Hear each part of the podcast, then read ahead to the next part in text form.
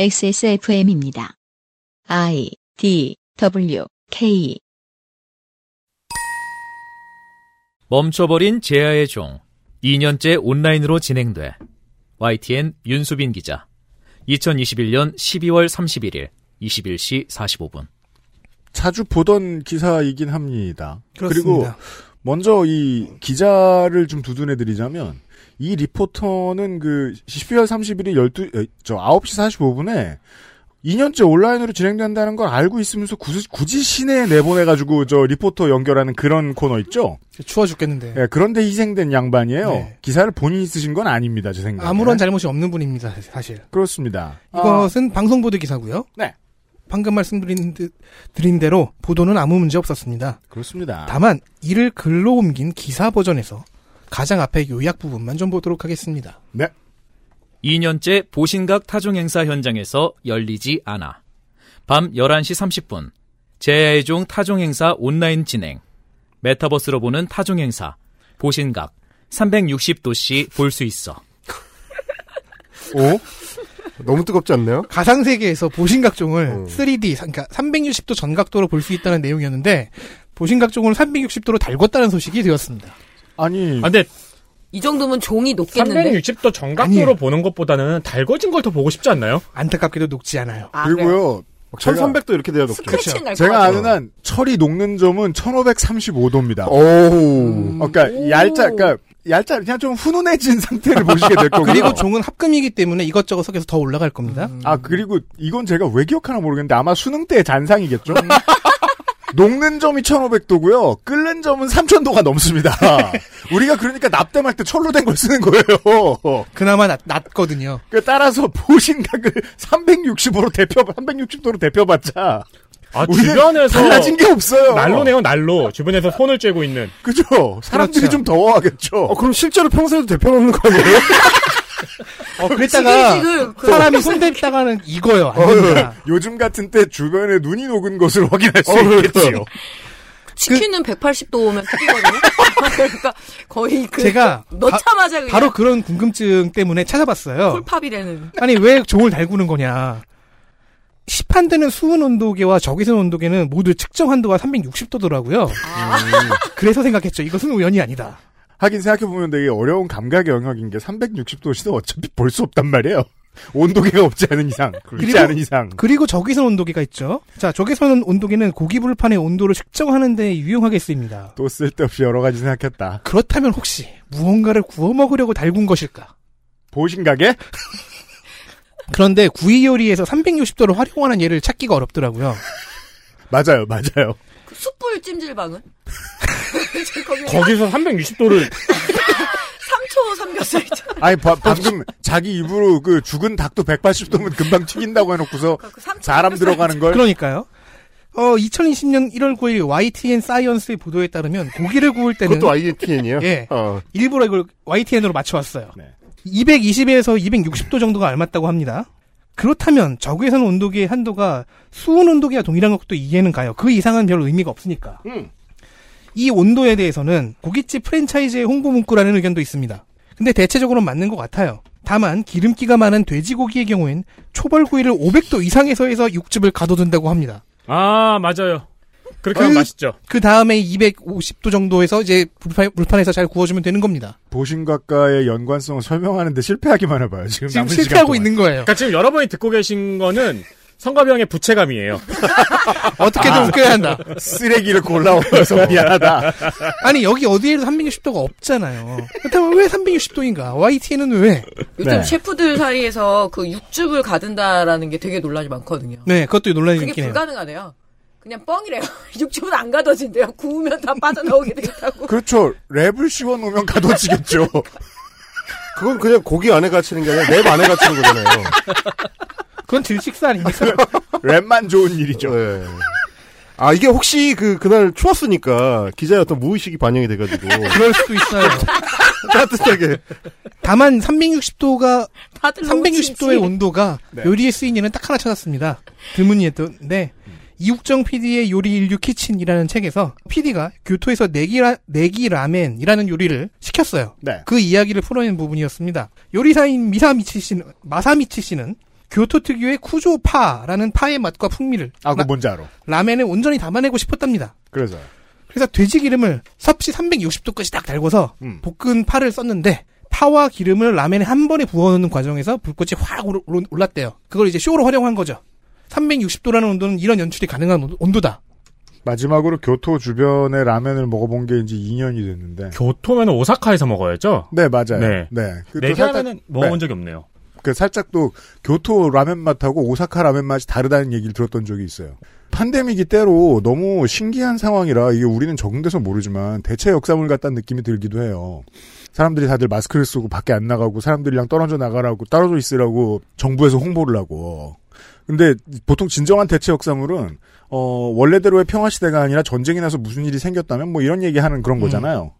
그러니까 뭐 전쟁이 나서 대한민국이 불탔으면 누군가는 보신각으로 고기를 구워 먹을 수도 있겠죠. 그렇죠. 그리고 저는 네. 음. 여기까지 쓰고 나서 마무리를 짓지 못했습니다. 이게 이제 부채감을 유필님이 나- 나눠 가지려고 해본 거예요. 뭐야 이상입니다. 보신각 이게 쪽에서 다야? 교토 교토 라면으로 끝나는 게 어딨어? 어, 나 마음이 편해졌어. 나 내 거 되게 재미없거든. 이게 혹시 가비 때문에 다 나는- 망하자. 어, 마음이 편해졌어요. 그것은 알기 싫다. 448회 이번 주 순서 설날 기사 읽기 시간입니다. 덕질인이 지금 벌점을 쌓았고요. 그러니까 이건 이- 저는 이런 역할을 한 거죠. 청취자 여러분들의 기대치를 낮춰주는 역할. 다른 분들이 준비해 오신 게 두 배로 재밌을 것이다. 면허 취소해야 되는 거 아닙니까 그거? 뭐라고요? 보통 이제 그, 저, 원고를 제일 늦게 쓰는 사람이 보통 제일 원고를 잘 써오거든요? 근데 오늘은 아닐 것 같아요. 정은정 농축산이 제일 늦게 써왔거든요? 네. 예, 안녕하십니까. 네. 설날이면 오는 왕고모. 뭐. 그렇죠. 네. 근데 왜 니네는 세배를 안 하니? 돈을 줘야죠. 윷놀이 최강자죠 보통. 당연히 윤세민 리터가 있고요. 오늘도 촬영을 하고 있죠. 그렇죠. 성가비 여러분 안녕하세요. 아 맞아. 반갑 여러분. 네. 친다. 네. 그리고 윤건성우가 오늘 수고를 해주시겠습니다. 아, 네, 오랜만입니다. 안녕하세요. 은건입니다. 안녕하세요. 네. 긴 시간 고생하시겠습니다. 열심히 하겠습니다. 그리고 그 본의 아니게 갑자기 그 그 아저씨 이름만 나오면 시대의 성각자가 되는 헬마우스 님이 나왔습니다. 아. 안녕하세요. 네, 저희가 지난달 헬마우스 코너 방송을 하고 근 2주일 만에 저희가 무슨 의도로 얘기했는지 다 이해하셨죠? 온 국민이 그리고 그는- 그때는 비웃더니 어, 그는 자기 서사를 스스로 완성했죠. 그러니까 정의당으로 복당함으로써. 말이에요. 저희 저희를 믿어주세요. 네, 저희 믿어주십시오. 네. 저희는 항상 한 3주 정도 앞서갑니다. 네, 멀리는 못 가요. 네, 헬마우스가 네. 건드리면 몇 주 내로 이루어집니다. 네. 어, 3주 내로 따라잡힙니다. 아, 그게 약간 패턴이죠. 헬마우스입니다. 광고 듣고 돌아오겠습니다. 그것은 알기 싫다는 안심하고 쓸 수 있는 요즘 치약, 아름다운 재단 18 어른 캠페인, 용산의 아는 가게 컴스테이션, 대한민국 1호 반값 생리대 29데이즈에서 도와주고 있습니다. XSFM입니다. 요즘 치약은 판매액의 10%를 소아암 재단에 기부합니다. 나누고픈 사람들의 치약. 좋은 치약, 요즘 치약. 비싸지 않아도 충분히 안전한 우리는 그런 생리대가 필요합니다. 발암물질, 유해성분 불검출 인증 완료. 소중한 당신을 위해 만들었습니다. 놀라운 가격 2,500원으로 만나는 100만 팩, 5만 건의 후기가 인증한 가장 안전한 생리대. 대한민국 1호 반값 생리대 29데이즈. 엑세스몰에서 만나보세요. 29데이즈 명절 광고입니다. 네. 남들은 명절 전 배송 가능 때까지만 이제 이벤트를 하죠. 음. 하지만 29데이즈는 연휴 때만 합니다. 그렇습니다. 뭐 살 수도 없는 때 행사 기간 1월 28일부터 2월 2일까지고요. 명절 기간에 사셔야 됩니다. 그렇습니다. 행사 내용 설날 29데이즈 할인 행사를 합니다. 할인 내용 반값 생리대 및 유기농 생리대를 15% 할인을 하고요. 그렇죠. 라이너 한 팩을 추가로 증정 드립니다. 네. 마치 그 어, 예약하려면 한 달 걸리는 유명한 맛집과도 같습니다. 그렇습니다. 29데이즈 할인이 필요하시면 지금 사서 기다리세요. 그러니까 명절과는 영 상관없는 광고주의 차별화. 그렇습니다. 명절 중에 사십시오. 명절이라고 지갑이 안 열리게 돼 있진 않기 때문입니다. 그렇습니다.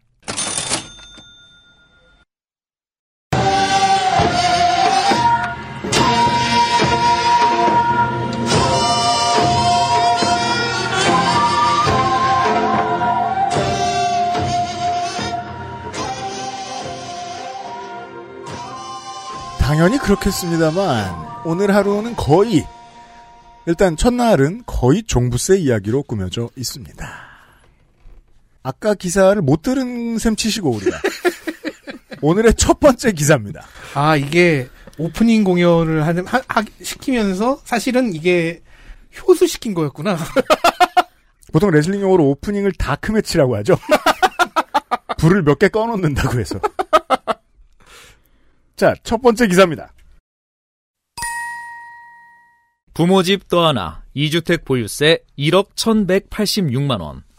문화일보 이정우 기자. 입력 2021년 11월 22일 오후 12시 1분. 수정 2021년 11월 25일 오후 4시 11분. 작년 겨울 연말은 종부세 전국이었습니다. 대선 이야기를 제외하고 나면은요. 그렇죠. 종부세 방어를 하느라 거의 모든 언론이 정신이 없을 때였습니다. 윤세민 에디터가 준비했습니다. 부모 집을 떠안아서 2주택의 보유세가 1억 1186만 원이 되었다. 그냥 숫자만으로도 어감을 집어넣습니다. 기, 기자들은 이게 크다는 어감을 주고 있죠. 이게 과하다는 어감을 주고 있습니다. 마치 이번 주에 나온 강남에서 라이더 일을 하면은 뭐 월급이 천만 원이 넘는다 이런 기사가 있었는데 그 천만 원이라는 단어만 봐도 거부감이 확 들게 만들어 놨거든요. 그렇죠. 예, 아주 고약한 계급 의식을 사람들 머리 마음속에서 발동시키고 여기도 마찬가지입니다. 숫자만 보면 거부감이 들게 만드는 제목이에요. 그리고 2주택자라는 얘기잖아요. 네. 근데 마치 피치 못한 2주택자 같은 느낌을 그렇죠. 주려고 부모 집 떠나라고 했죠. 엉엉 울면서 내가 이주택자야. 그렇죠. 아, 이래서 제가 네, 주지 마. 아 엄마 왜 나한테 주택을 줘?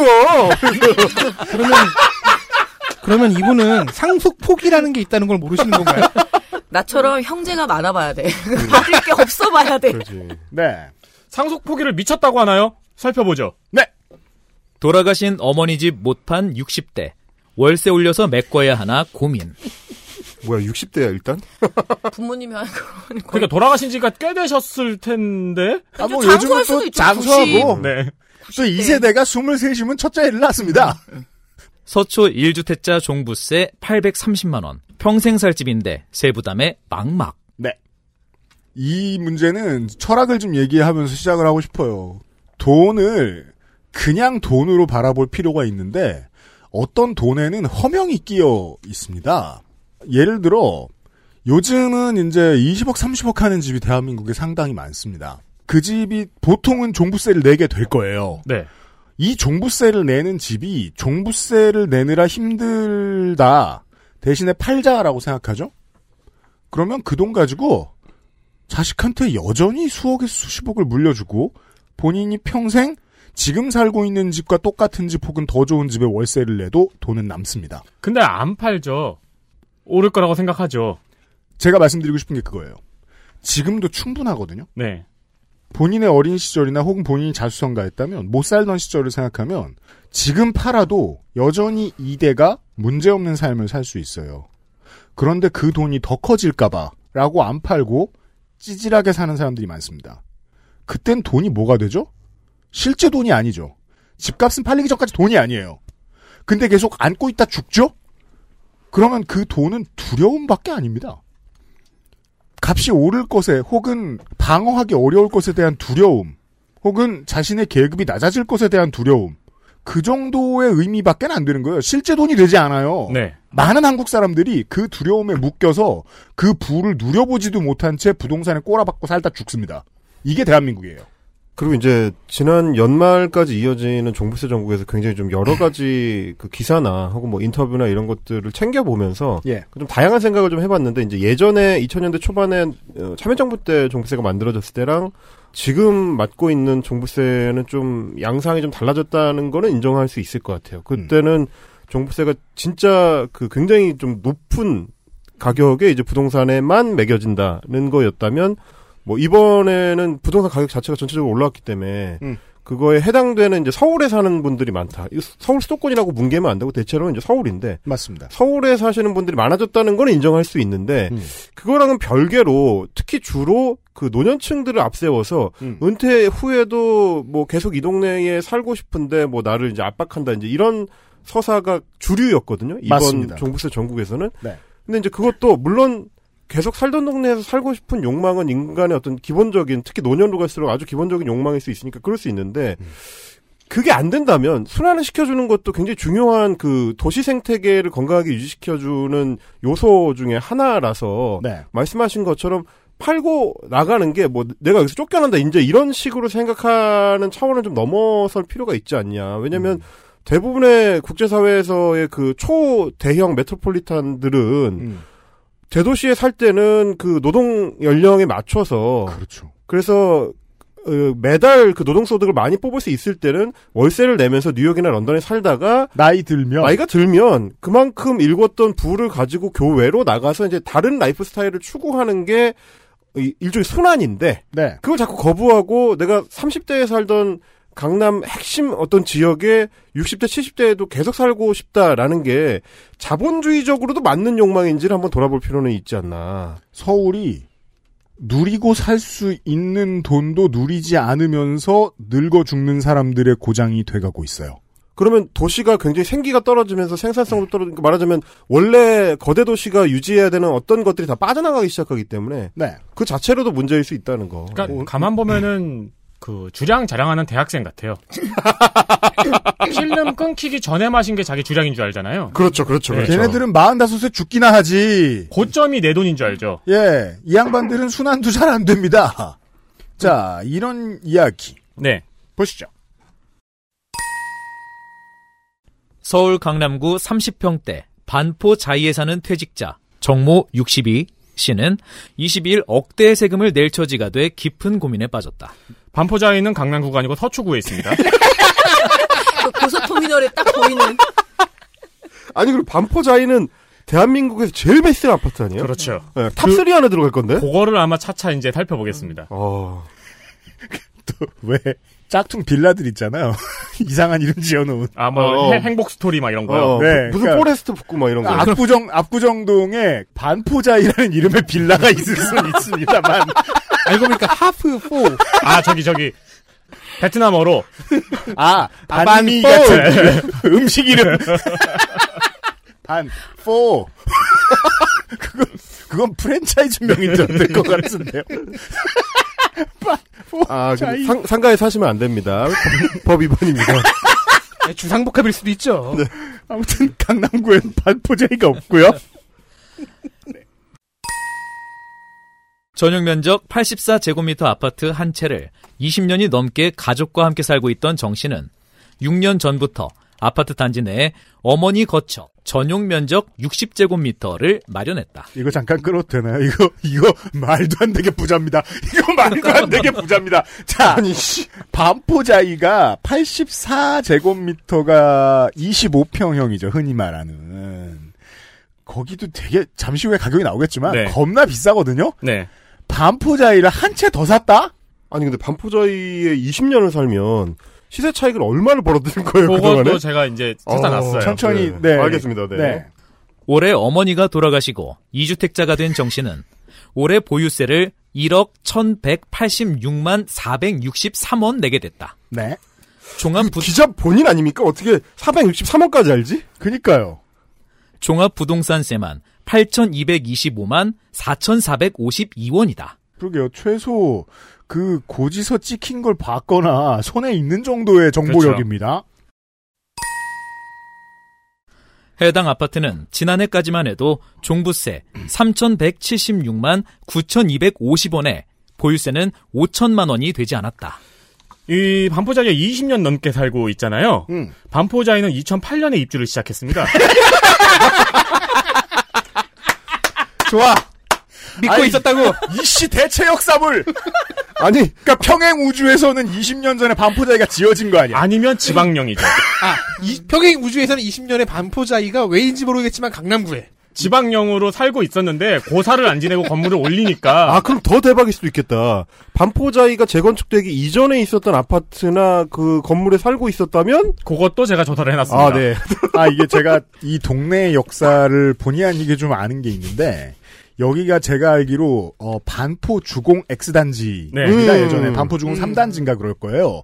여기가 재개발될 때 아주 지저분하고 무서운 일들이 많이 있었는데 그것들 중에 가장 중요한 핵심적인 어, 갈등 요소는 분양을 했을 때 수익이 더 나면 이걸 조합이 받는가 아니면은 시공사가 가져가는가의 싸움이 되게 심했어요. 네.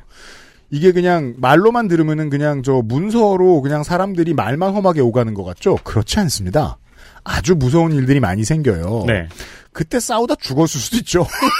아, 아 그래서 지방령이 됐다. 근데 왜 죽은 사람한테! 그래서 여기에 뼈를 묻으신 거구나. 그 뭐라 그러죠? 옛날에 그 저 죽은 사람한테 세금 거는 거? 골 무슨 저, 있잖아. 어. 죽은 무슨 사람이랑 징포. 애기한테, 어, 그래요. 데스 징포, 뭐 이런 게 있었어요. 네. 관세. 야, 그, 관에 관세청은 되게 무서운 사람인데. 세금을 안 내면 보내버리는 건가요? 아니 보낸 사람한테 세금을 받는 거잖아. 다음 볼까요? 더 강하고 세진 종부세를 너무 웃기지 않아요? 무슨 배터리도 아니고. 성- 성인용품 광고 같아. 힘세고 강한 아침. 그 종부세가 옆에서 푸시업하고 있어요. 백만 스물 하나. 백만 스물 둘. 강하고 세진 종부세. 더 강하고 세진 종부세를 몸소 체감하게 된 정씨는 당장 어머니가 살던 아파트를 팔아야 할지, 작년에 신혼부부와 급하게 계약했던 월세를 올려야 할지 고민에 빠졌다. 내년엔 아파트 보유세로만 1억 6천만 원이 넘는 돈이 나갈 것이라는 주변 세무사의 충고를 듣고 시름은 깊어지고 있다. 정씨는 월세를 마구잡이로 올리긴 그렇지만 당장 내가 낼 세금을 생각하면 어쩔 수 없다는 생각이 든다고 말했다. 자 이런 협박조의 기사들이 상당히 많았죠. 그리고 이게 그냥 자기 집 두 채잖아요. 그렇죠. 어머니는 돌아가셨잖아요. 네. 근데 뭐 계속 어머니가 살던 아파트라고 수식을 붙이는 게 조금 찌질하죠. 어머니의 손때가 묻었어요. 그 반포자이쯤 되는 어, 한국의 대도시가 정말 내놓기 부끄럽다라는 생각이 가장 많이 들 때가 요즘 새로 지어진 아파트 단지의 캠퍼스 입구 아치를 볼 때거든요. 집이 저렇게나 거대한 아치를 놓아야 하는 것인가? 음. 라는 생각이 절로 들어요. 네. 뭔가를 위압하고 싶다는 생각이 절로 드는 그러니까 그런 생각이 들고 그걸 서로가 합의한 것 같다는 느낌을 주는 게 그런 큰 문이잖아요. 네. 그 문을 하고 이렇게 그 한 아파트에 들어가죠. 생긴 것만 봐도요. 무슨 정이 남아 있어서 버리기 힘든 내 고장 이런 생각은 전혀 안 드는. 아참 내가 이런 설명까지 해야 되나요? 아니 그리고 그게 아파트잖아요. 이게 무슨 어머니가 50년 사용하셔서 손거울도 아니고 때가 묻어서 버릴 수 없다가 아니라 반포자의 아파트인데 팔면 어, 되잖아. 근데 멋있다. 어머니의 유품이 집이야. 그 청소업체 부르면 바로 아 지워줍니다. 그러니까요. 아니 그리고 신혼부부 월세 드릴 때 뭐 저 어차피 다 리모델링 해가지고 드렸을 거 아니에요. 어머니 아니, 절대 없을 건데 이미. 어. 월세는 도배를 해줘야 돼요. 응. 아막 어머니가 쓰던 저 자개장 이런 거 다 쓰고 있고 그 신혼부부가 제가 요새 집 구하러 다니잖아요. 네. 근데 이렇게 반포 자이에 들어올 신혼부부면 이 사람들은 의사 부부거나 법률 뭐 아니면 아주 굉장히 자산가. 왜냐면 신혼집을 반포 자이에다 턱하니 아 네. 그러면 그러니까 뭐 대기업 다니거나 사짜 들이거나 그렇죠. 뭐 월세를 올린다고 해서 그냥 올리시는구나 하고 있을 사람들은 아니겠네요. 뭐 잘 된 스타트업들이거나 그런 사람들일 거예요. 그리고 원래 월세는 갑자기 못 올려요. 계약서라는 게 존재하는데. 그렇죠. 제가 요즘 제일 짭, 제일 빠삭합니다. 이 부동산 문제는. 네. 근데 이 이정우 기자라는 분이 어떤 마음으로 이걸 쓰셨는지 본인한테 물어볼 수는 없지만 음. 사실은 저는 쭉 이거 들으면서 네. 본인이 전혀 기대하지 않았던 효과가 저한테 나타나게 되는데 네. 뭡니까? 너무 우리 같은 사람하고 너무 다른 어떤 계급적인 격차를 확인하면서 음. 근데 평소 같으면 그냥 부자들 뭐 이렇게 좀 추상적으로 생각하던 게 네. 너무 구체적으로 와닿으니까 좀 짜증이 나네요. 음, 앞으로 그 짜증이 점점 심해지실 거예요. 그 제가 어제 부동산 사이트를 계속 들락날락하면서 어. 미국의 그 저 엔터테인먼트 E 채널 있죠. 엔터테인먼트 네. 텔레비전 채널 그 보면은 스타들이 돈 어디에 쓰는지 그런 거 나오잖아요. 그런 거 보는 기분이에요. 그러니까, 그러니까 본인들은 되게 억울하다고 생각해서 내가 어 1년에 세금을 이렇게 몇 천만 원씩 내는 게 너무 억울하다. 그래가지고 10원짜리까지 계산해가지고 4,452원을 써놨는데 네. 이 4,452원이 너무 짜증나는 포인트야. 자기들이 지금 너무 억울해가지고 그렇죠. 억- 오. 억울해서 목소리를 높이는데 우리 보기엔 우리가 보기엔 짜증나. 지금 뭐 하는 거지? 재수 없죠. 이렇게 쓰는 거죠. 사실 힘들다는 얘기만 하고 싶으면 3,176만만 얘기해도 돼요. 어. 그러니까요. 9,250원은 굳이 얘기 안 해도 되거든요. 너무 억울한 거야. 너무 억울해가지고. 이거는 거짓말이 아니라고 주장하는 음. 디테일입니다. 맞습니다. 하지만 이미 네. 강남구자 반포자이잖아. 서초라니까. 없다니까 그 집. 그러니까 존재하지 않는 집에 다음 보실까요? 정 씨가 처분을 고민하고 있는 20평대 반포자이 아파트는 보증금 1억 원, 월세 250만 원 수준으로 시장에서 거래되고 있다. 지금 보시면은 여기서 정보 하나가 빠져 있어요. 뭡니까? 모든 정보가 다 나와요. 조- 부- 종합부동산세도 나오고 월세도 그렇죠. 나오죠. 어. 집값만 빠져 있죠. 그렇죠. 아, 이걸 잘 보셔야 돼요.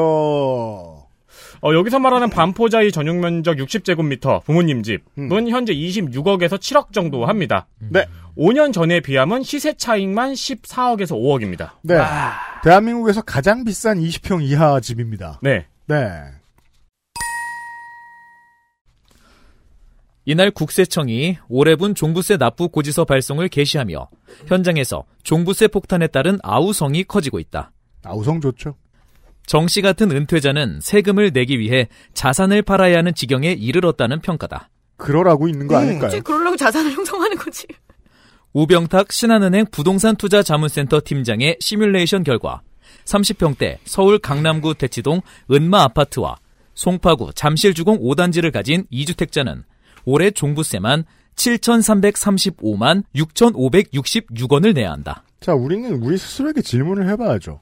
대치동 음마 아파트와 송파구 잠실 주공을 가지고 있는 사람의 걱정을 왜 해, 이 들아 아, 내가 알 게 뭡니까?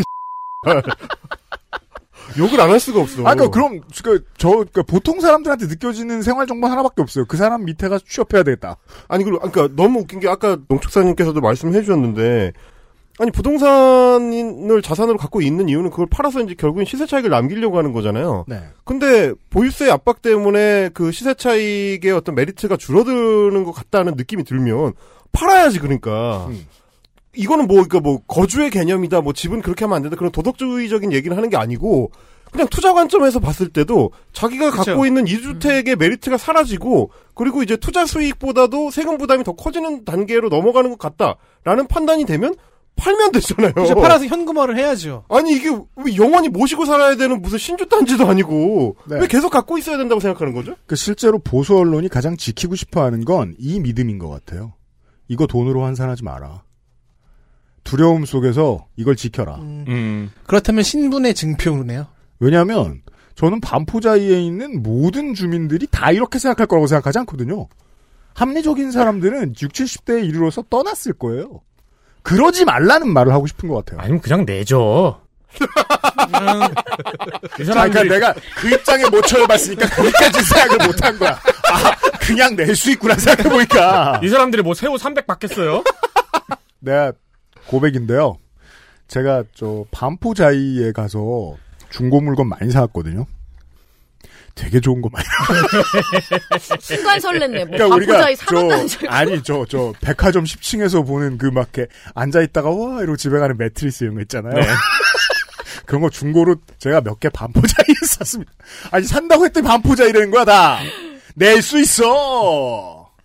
근데 그건 확실하다. 대치동 음마 아파트랑 잠실 주공 5단지면은 제가 적어놨어요. 예. 그 아, 굉- 아니 그 굉장히 그냥 날가는 네. 보이죠.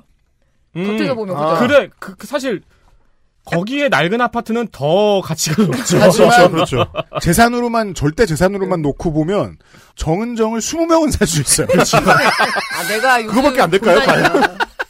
적금을 100년 제가 부으니까 들은 시세에 네. 의하면 청담동에 그- 이게- 전세를 들어갔어요. 이게 보시면 정은정은 이제 감가상각이 계속 적용이 되지만 대치 음반은 시간이 갈수록 올라가거든요. 어. 그 짤 아세요? 그 짤? 2050년 강남 해가지고 네. 막 건물 다 새 거고 도로에 막 그 자기 부야 뭐지? 공 날아다니는 차 네. 막 돌아다니는데 음마 아파트 만 그대로 있는 거. 2727년에 드디어 착공한다고. 보유세는 9,975만 1,639원으로 1억 원에 육박한다. 재수없다. 자, 이거 저, 대치동 음마 아파트가 지금 26억 7억 정도 되고요. 네. 잠실 주공 5단지가 27억에서 8억 정도 됩니다. 네. 2년 전에 비하면은 시세 차익이 각각 10억입니다. 근데 그 두가 두 개만 갖고 있다는 것도 굉장히 의미심장한 게 아까 말씀해 주신 것도 둘 다 굉장히 오래된 아파트고 둘 다 재건축에 목을 맨 지가 한 30년 음. 된 그렇죠. 그것도 너무 웃기네요. 재건축에 목을 매기 시작한 지가 30년이 됐다는 게 한 네. 20년? 20년 정도 된 것 같은데 네. 그러니까 그 둘만 갖고 있다는 얘기는 이 사람은 정말 철저하게 재건축을 해서 투자 수익을 거두겠다라고 작정한 사람인데 그렇죠. 그걸 네. 아마 2대째 하고 있을 그죠. 가능성이 존 있고요. 버지반의 2세예요. 그러니까요. 네. 실거주 안 할 거야 아마 사실 엄마 아빠는. 종부세의 주요 타겟이잖아요. 딱, 딱 당신 같은 사람을 위해서 이걸 만든 거잖아. 맞습니다. 팔라고. 네. 왜냐하면 그게 존 버가 뭐 대단히 좋은 건 줄 아는데 사실은 시장 교란이거든요. 음. 그렇잖아요. 네. 다음 보시죠. 다주택자로 갈수록 폭탄의 강도는 커진다.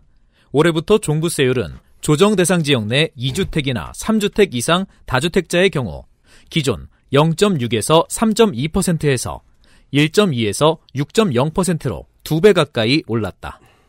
2주택 이하도 0.5에서 2.7%에서 0.6에서 3.0%로 상향됐다. 보시다시피 2주택 이하에 대해서는 상당히 관용적이죠.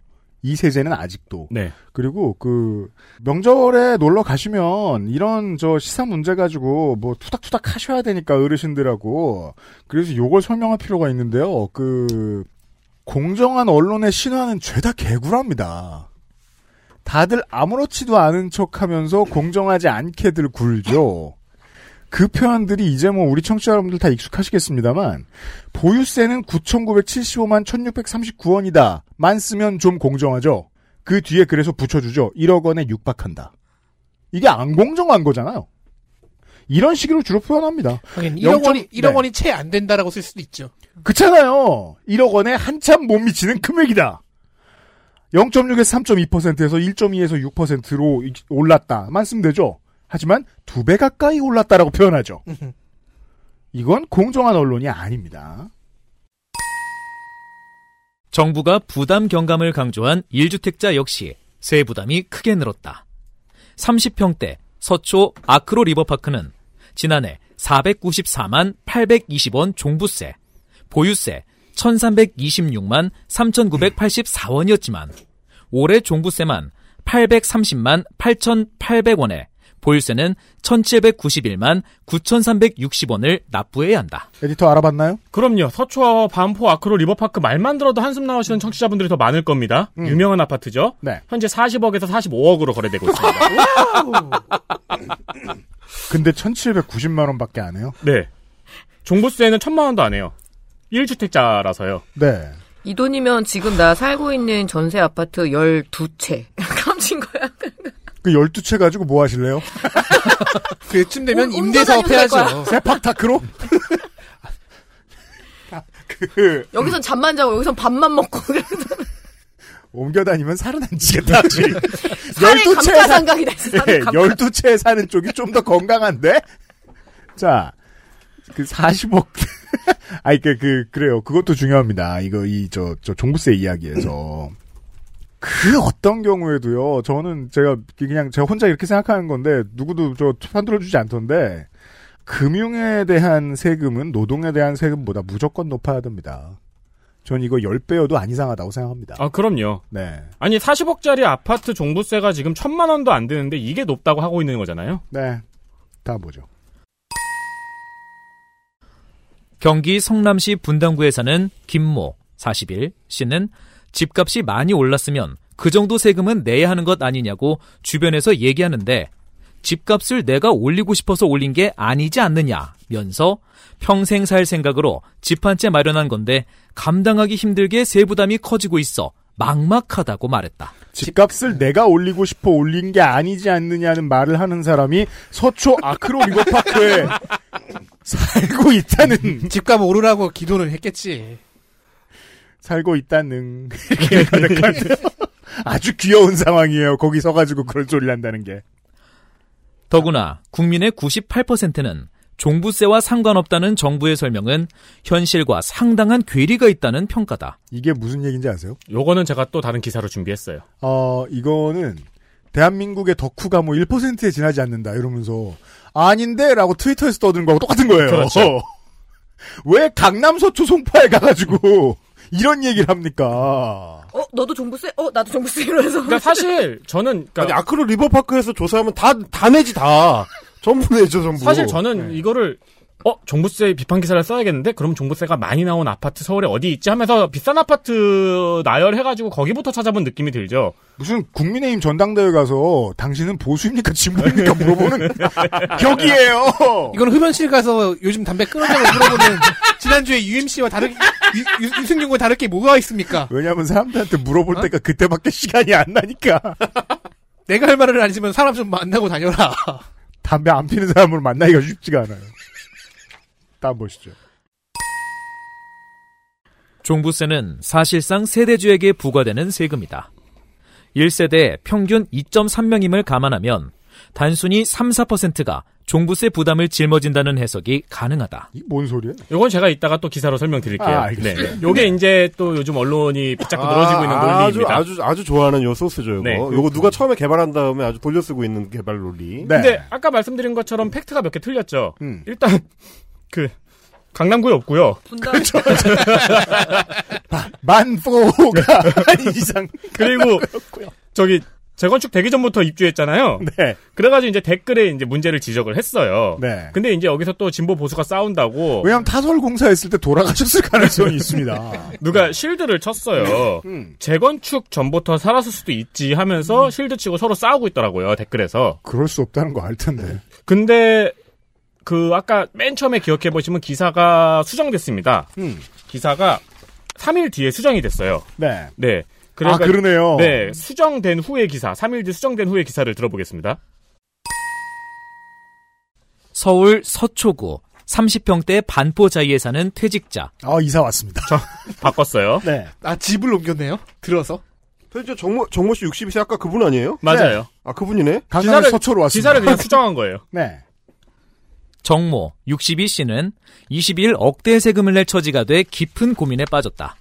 재건축 전후 포함해 오랜 기간 동안 살다 현재 전용 면적 84제곱미터에서 가족과 함께 살고 있던 정 씨는 6년 전부터 아파트 단지 내에 어머니 거처 전용 면적 60제곱미터를 마련했다.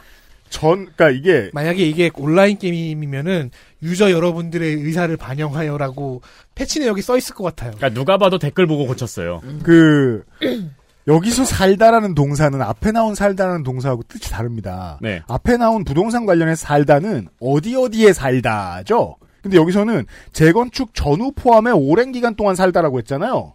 그럼 그거 이건 그냥 죽 죽다의 반대말이에요. 버텼다. 그냥 오래 살았다 이거지. I 아니, am 그리고 here. 무슨 수정했, I'm here. 네. 수정했다는 말도 없고 그냥 몰래 바꿔놨어요. 맞습니다. 네, 댓글 보고. 아니 페이스북 잠수함 수정이 패치. 스토리 남습니다. 아니 그리고 재건축 전부터 살고 있었으면 더 괘씸한 게 이 반포주공 3단지를 재건축한 반포자인은 인근 재건축 사례 중에서 가장 높은 이익을 거둔 사례입니다. 음. 네. 예, 그래서 반포자이 재건축의 추억 막 이런 기사도 있어요. 음. 당시 조합원들이 시세 차익을 포함해서 거둔 이익이 2008년에 10억 원 이상입니다. 그러니까 지금 이 집 가지고 거둔 시세 차익만 30억 정도 돼요. 네. 정 씨는. 그렇습니다. 30억이요? 그러면 1년에 1억씩 쓰고 살아도 30년을 살 수 네. 있는 거예요. 그렇죠. 그러니까 물론 이분의 입장이 이해는 가는 게 다른 사람들하고 다르게 다른 사람들은 재건축이 끝난 다음에 입주했잖아요. 네. 근데 이 사람은 공사할 때 죽었잖아요. 이리 피하고 저리 피하고 하면서 이렇게 건물 지을 때 막 그 저 창문도 없는데 누워 자고 그렇게 3년을 지냈잖아요. 그렇죠. 2년을 지냈나요? 그럼 뭐 재건축 전에 시세가 한 2억에서 3억 정도 했거든요. 맞습니다. 네, 근데 지금 24, 25억 정도가 된 거죠. 그런 돈을 갑자기 벌었다면 여러분들은 세금을 내시겠습니까? 이 세금을? 24, 25억 두 채네요. 네. 저는 제가 이제 파주 운정 신도시 내에 이제 단독주택 단지에 사는데 음. 제가 그때 땅을 사가지고 이제 집을 짓기로 했을 때는 완전히 이런 뭐 부동산 투자나 뭐 이런 투자 수익이나 이런 거랑 완전히 다른 세계였거든요. 헬마우스 일가는 그 집에 땅도 사고 집도 지었습니다. 네. 그, 저는 그때 이제, 그, 서울 연희동 쪽에 그냥 낑겨서 이제 전세 살다가, 이 서울살이가 너무 지긋지긋해가지고, 이제 약간 좀 외곽으로 가자라고 해서 집을 옮겨서 가게 된 건데, 예. 그 당시에 이제 소위 그, MB정부 이후에 있었던 미분양 사태가 터진 다 때여가지고, 그 주택단지의 땅이 미분양 상태였어요. 그래서 심지어 땅을 할인을 해줬어요. 20%, 20%를. 깎아줬어. 사실 지금 보면 지금도 사람이 다 차 있지 않아요. 어, 다안 차있어요. 예. 그, 그 약간 좀 황량해 보입니다. 그렇죠. 예. 근데 그게 이제 불과 한 3, 4년 사이에 굉장히 지금 시세가 올라가면서 주변이 이제 채워지기 시작하는 흐름을 보니까 저는 너무 아, 이게 이제 한국의 부동산 시장의 어떤 변동이라는 게 이런 구간을 노리고 존버하는 사람들의 세상이구나. 그렇죠. 저는 그런 생각이 하나도 없이 그냥 아, 싸게 준다길래 들어간 사람인데 그걸 다 노리고 한 10년 존버한 사람들이 어, 시세차익 이만큼 벌고 나가는 시장이구나라는 걸 느껴가지고 네. 계산을 해봤거든요. 음. 그럼 나중에 이 지금 올라온 만큼의 시세가 뭐 제가 한 5년쯤 더 뒤에 집을 팔 때 지금 막 난리치고 있는 것처럼 종부세나 뭐 양도세나 이런 걸 계산하면 얼마가 나올까를 이렇게 때려봤어요. 요즘 계산기 좋은 거 이제 인터넷에 많으니까. 음. 그래서 지금 추세로 두 배 더 오른다고 계산을 넣고 했는데 제가 생각할 때는 거의, 거의 집을 지은 것 정도의 시세 차익을 건, 거두는 계산인데도 네. 천만 원이 안 되는 거예요. 양도소득세가. 음, 세금이요. 네. 지금 집을 지은 거에 두 배 정도의 그 가격에 내가 팔고 집 지은 걸 다 회수하고도 그만큼을 남기고 나갈 수 있는데도 음. 양도소득세가 천만 원이 안 돼. 880 몇만 원인가 이렇게 나오, 나오는 거예요. 왜냐면 뭐 장기 장기 보유에다가 뭐 공제 뭐 이런 거 저런 거 넣, 으니까 음. 아니 너무 충격받은 거예요. 이걸 가지고 그 난리를 친단 말이야. 라는 생각이 들어가지고 네. 그 원인이 지금 저희가 보고 있는 기사인 거죠. 너무 귀가 차더라고요. 네. 아니 돈을 벌었잖아요. 양도소득세라는 게 집을 양도해가지고 소득을 그만큼 땡겼으니까 그거에 대해서 소득에 대해서도 세금을 매기겠다는 건데 나는 낼 준비를 하고 계산을 했는데도 너무 적어서 이건 좀 너무 적지 않나라는 생각을 했는데 아니 말씀하신 30억을 벌어들인 사람이 세금을 안 내겠다는 마인드니까 그렇죠. 대한민국의 국가가 허용한 진짜 유일한 마약은 전 부동산이라고 생각합니다. 근데 문제는 어, 그 마약을 안 하고 싶은 사람도 빠지게 돼 있어요. 그렇죠. 네. 네, 이러니 노동이 우습게 보이는 겁니다. 네. 오늘의 첫 번째 기사였습니다. 광고 듣고 돌아오죠. XSFM입니다.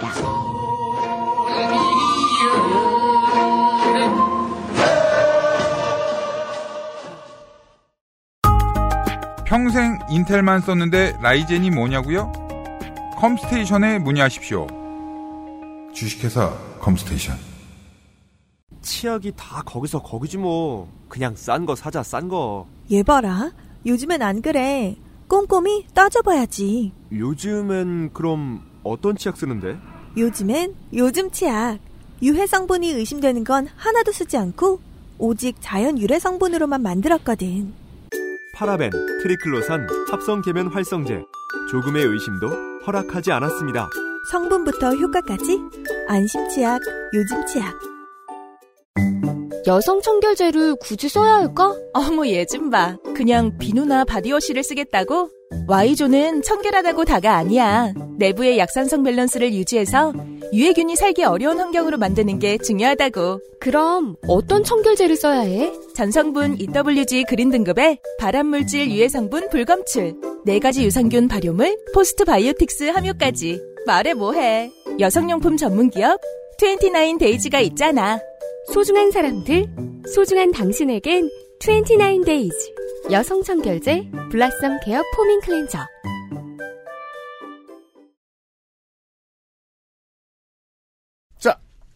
종부세 이야기를 하- 많이 하게 된 오늘 이 시간.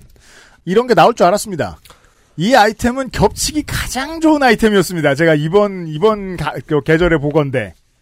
자, 헬마우스님하고 농축산인이 이걸 골라왔습니다. 겹쳤어요. 아, 아, 그래요? 아. 네. 그래서 어. 누가 이겼나요? 뭘, 뭔 소리야. 넌 졌어. 360도씩 졌어. 아, 기사 확인하시죠. 대통령님, 제가 부자입니까? 평범한 60대 할머니는 외쳤다. 이데일리, 송혜수 기자, 입력, 2021년 11월 30, 17시 34분. 이거는 이제 그 80년대부터 비롯된 이 공연장에서의 그 랩 문화와 관련된 어떤 외침 같죠. 내가 뭐냐라고 물어보면 사람들이 그렇다고 대답해 주는 거예요. 음. 그렇죠. Can I kick it? 이죠. Say my name. 네, say my name. 아, 세마네임이죠 아, 어. 하이젠버그가 하는 거죠. 세마네임이죠 Say my name. 그래서 아, 뭐- 그 자매품으로는 Who's in the 아, 그럼 house? 이 할머니의 본명은 데스티니스 차일드죠. 근데 평범한데요? 저희가 어, 아니 그거는 이제 저희가 이제 관행적으로 알고 있다시피 음.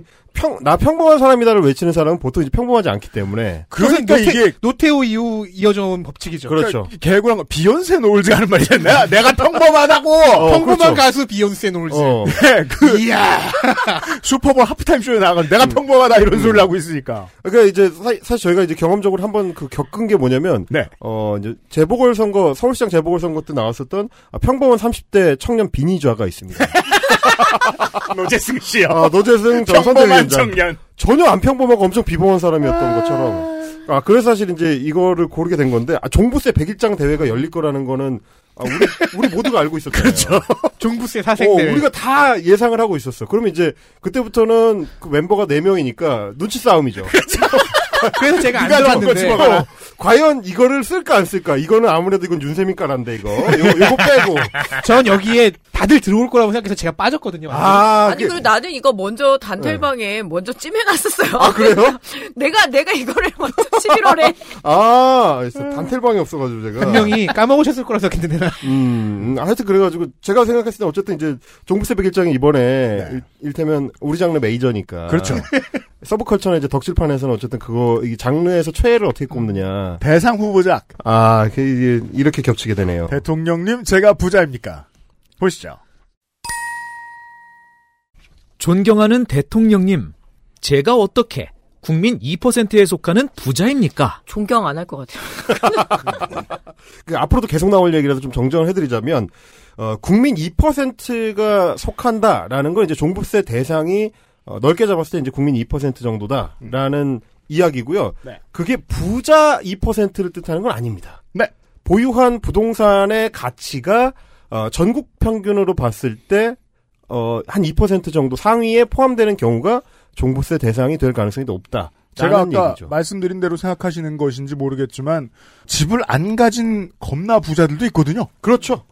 어, 그리고 이제 뭐 KB 국민은행이나 이런 데서 그 하는 그 부자 보고서나 이런 걸 보더라도 이 단순히 부동산을 얼만큼 보유하고 있다고 해서 일반적 부자로 분류해 주는 게 아니고 금융소득 얼마, 뭐 노동소득 얼마, 뭐 이제 자- 자산소득 얼마 이걸 합쳤을 때 맞습니다. 그걸 총괄적으로 부자라고 하는 거기 때문에 네. 이, 이 프레임 이건 이제 보수 매체들이 짜놓은 프레임인데 그래서 이런 비슷한 그 백일장이 많이 열릴 수 있었던 것도 종부세를 내면 2%에 속하는 대한민국 최고 그 부자군에 들어간다. 당신이 혹시 그런 사람이냐라고 이제 되묻는 어? 형식으로 네. 이거 많이 짰습니다. 아니라는 거를 미리 좀 말씀드립니다. 다만 이렇게 얘기할 수는 있을 겁니다.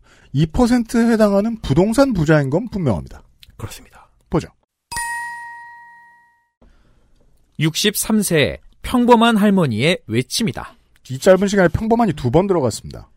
할머니는 자식들에게 가난을 대물림하기 싫어 안 입고 안 먹으며 늘 절약했다고 했다. 죄송한데 벌써 안 가난하잖아요.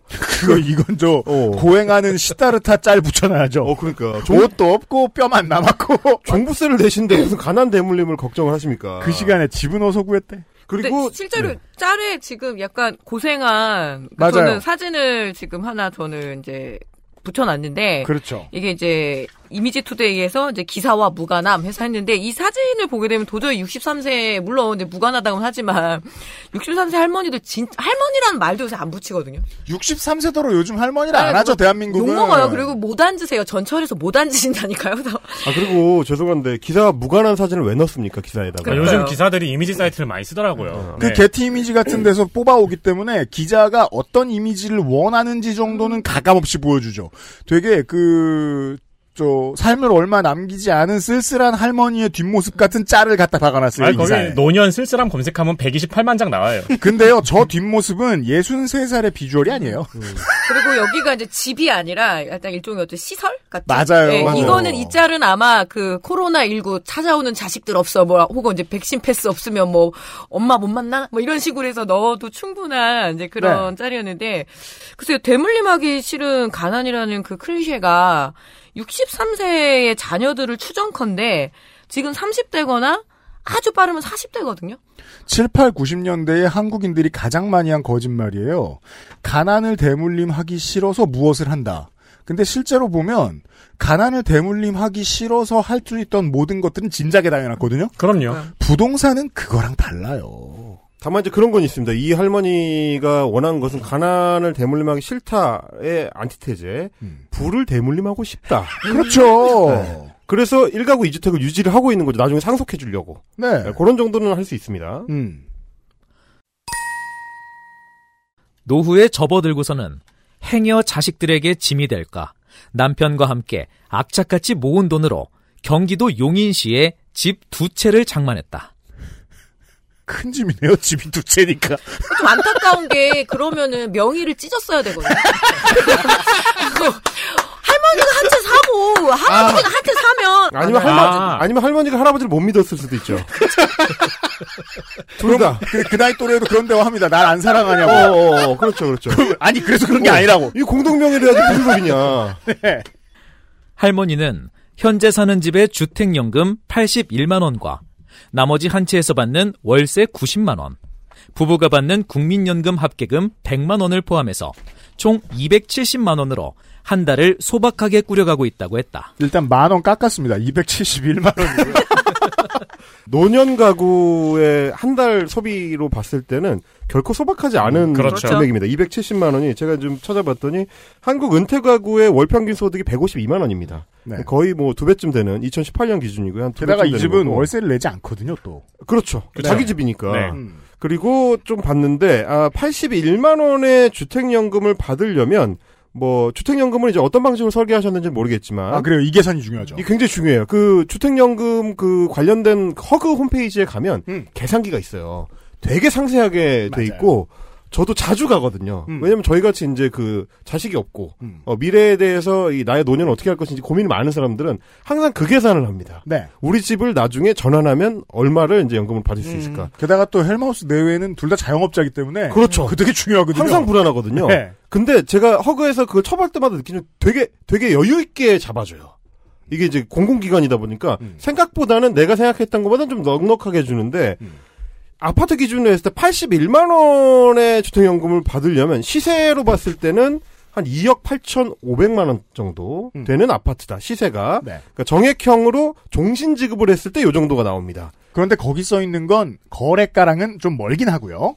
이게 시세로 2억 8,500만 원짜리가 한 달에 81만 원이 나오니까 사실은 되게 여유 있게 음. 잡아주는 거예요. 우리가 서울 수도권에는 2억 8천만 원짜리 그 매매가 기준 아파트는 없잖아요, 이제는. 네. 없다고 봐야 되거든요. 제로예요, 제로. 음. 그러니까 지방에서도 이제 어느 정도 좀 이렇게 비싸지 않은 아파트를 갖고도 생활이 가능하게 81만 원 정도로 잡아주는 건데 이분은 음, 그렇죠. 용인이란 말이죠. 음. 그리고 용인의 아파트면 어 이게 이제 토지거래 허가 구역에 그 상정돼 있는 투기 그 주의 구역이기 때문에 맞습니다. 대체로 아파트 가격이 이보다 훨씬 높습니다.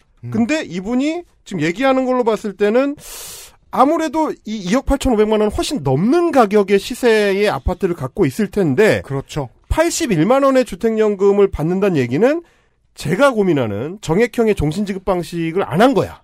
음. 이거면 그렇게 됐을 경우에는 아마도 뭔가 좀 다른 형태의 그러니까 대출을 끼고 사가지고 아, 네, 네, 네, 네. 그걸 상환하면서 갚는 형태 일종의 이제 갭 투자성의 주택이 아닌가. 그러면 지급 방식을 증액형으로 할 수도 있습니다. 그러면 이거는 그러니까 이 100일장의 주제는 기자들에게 내려진 거대한 숙제네요.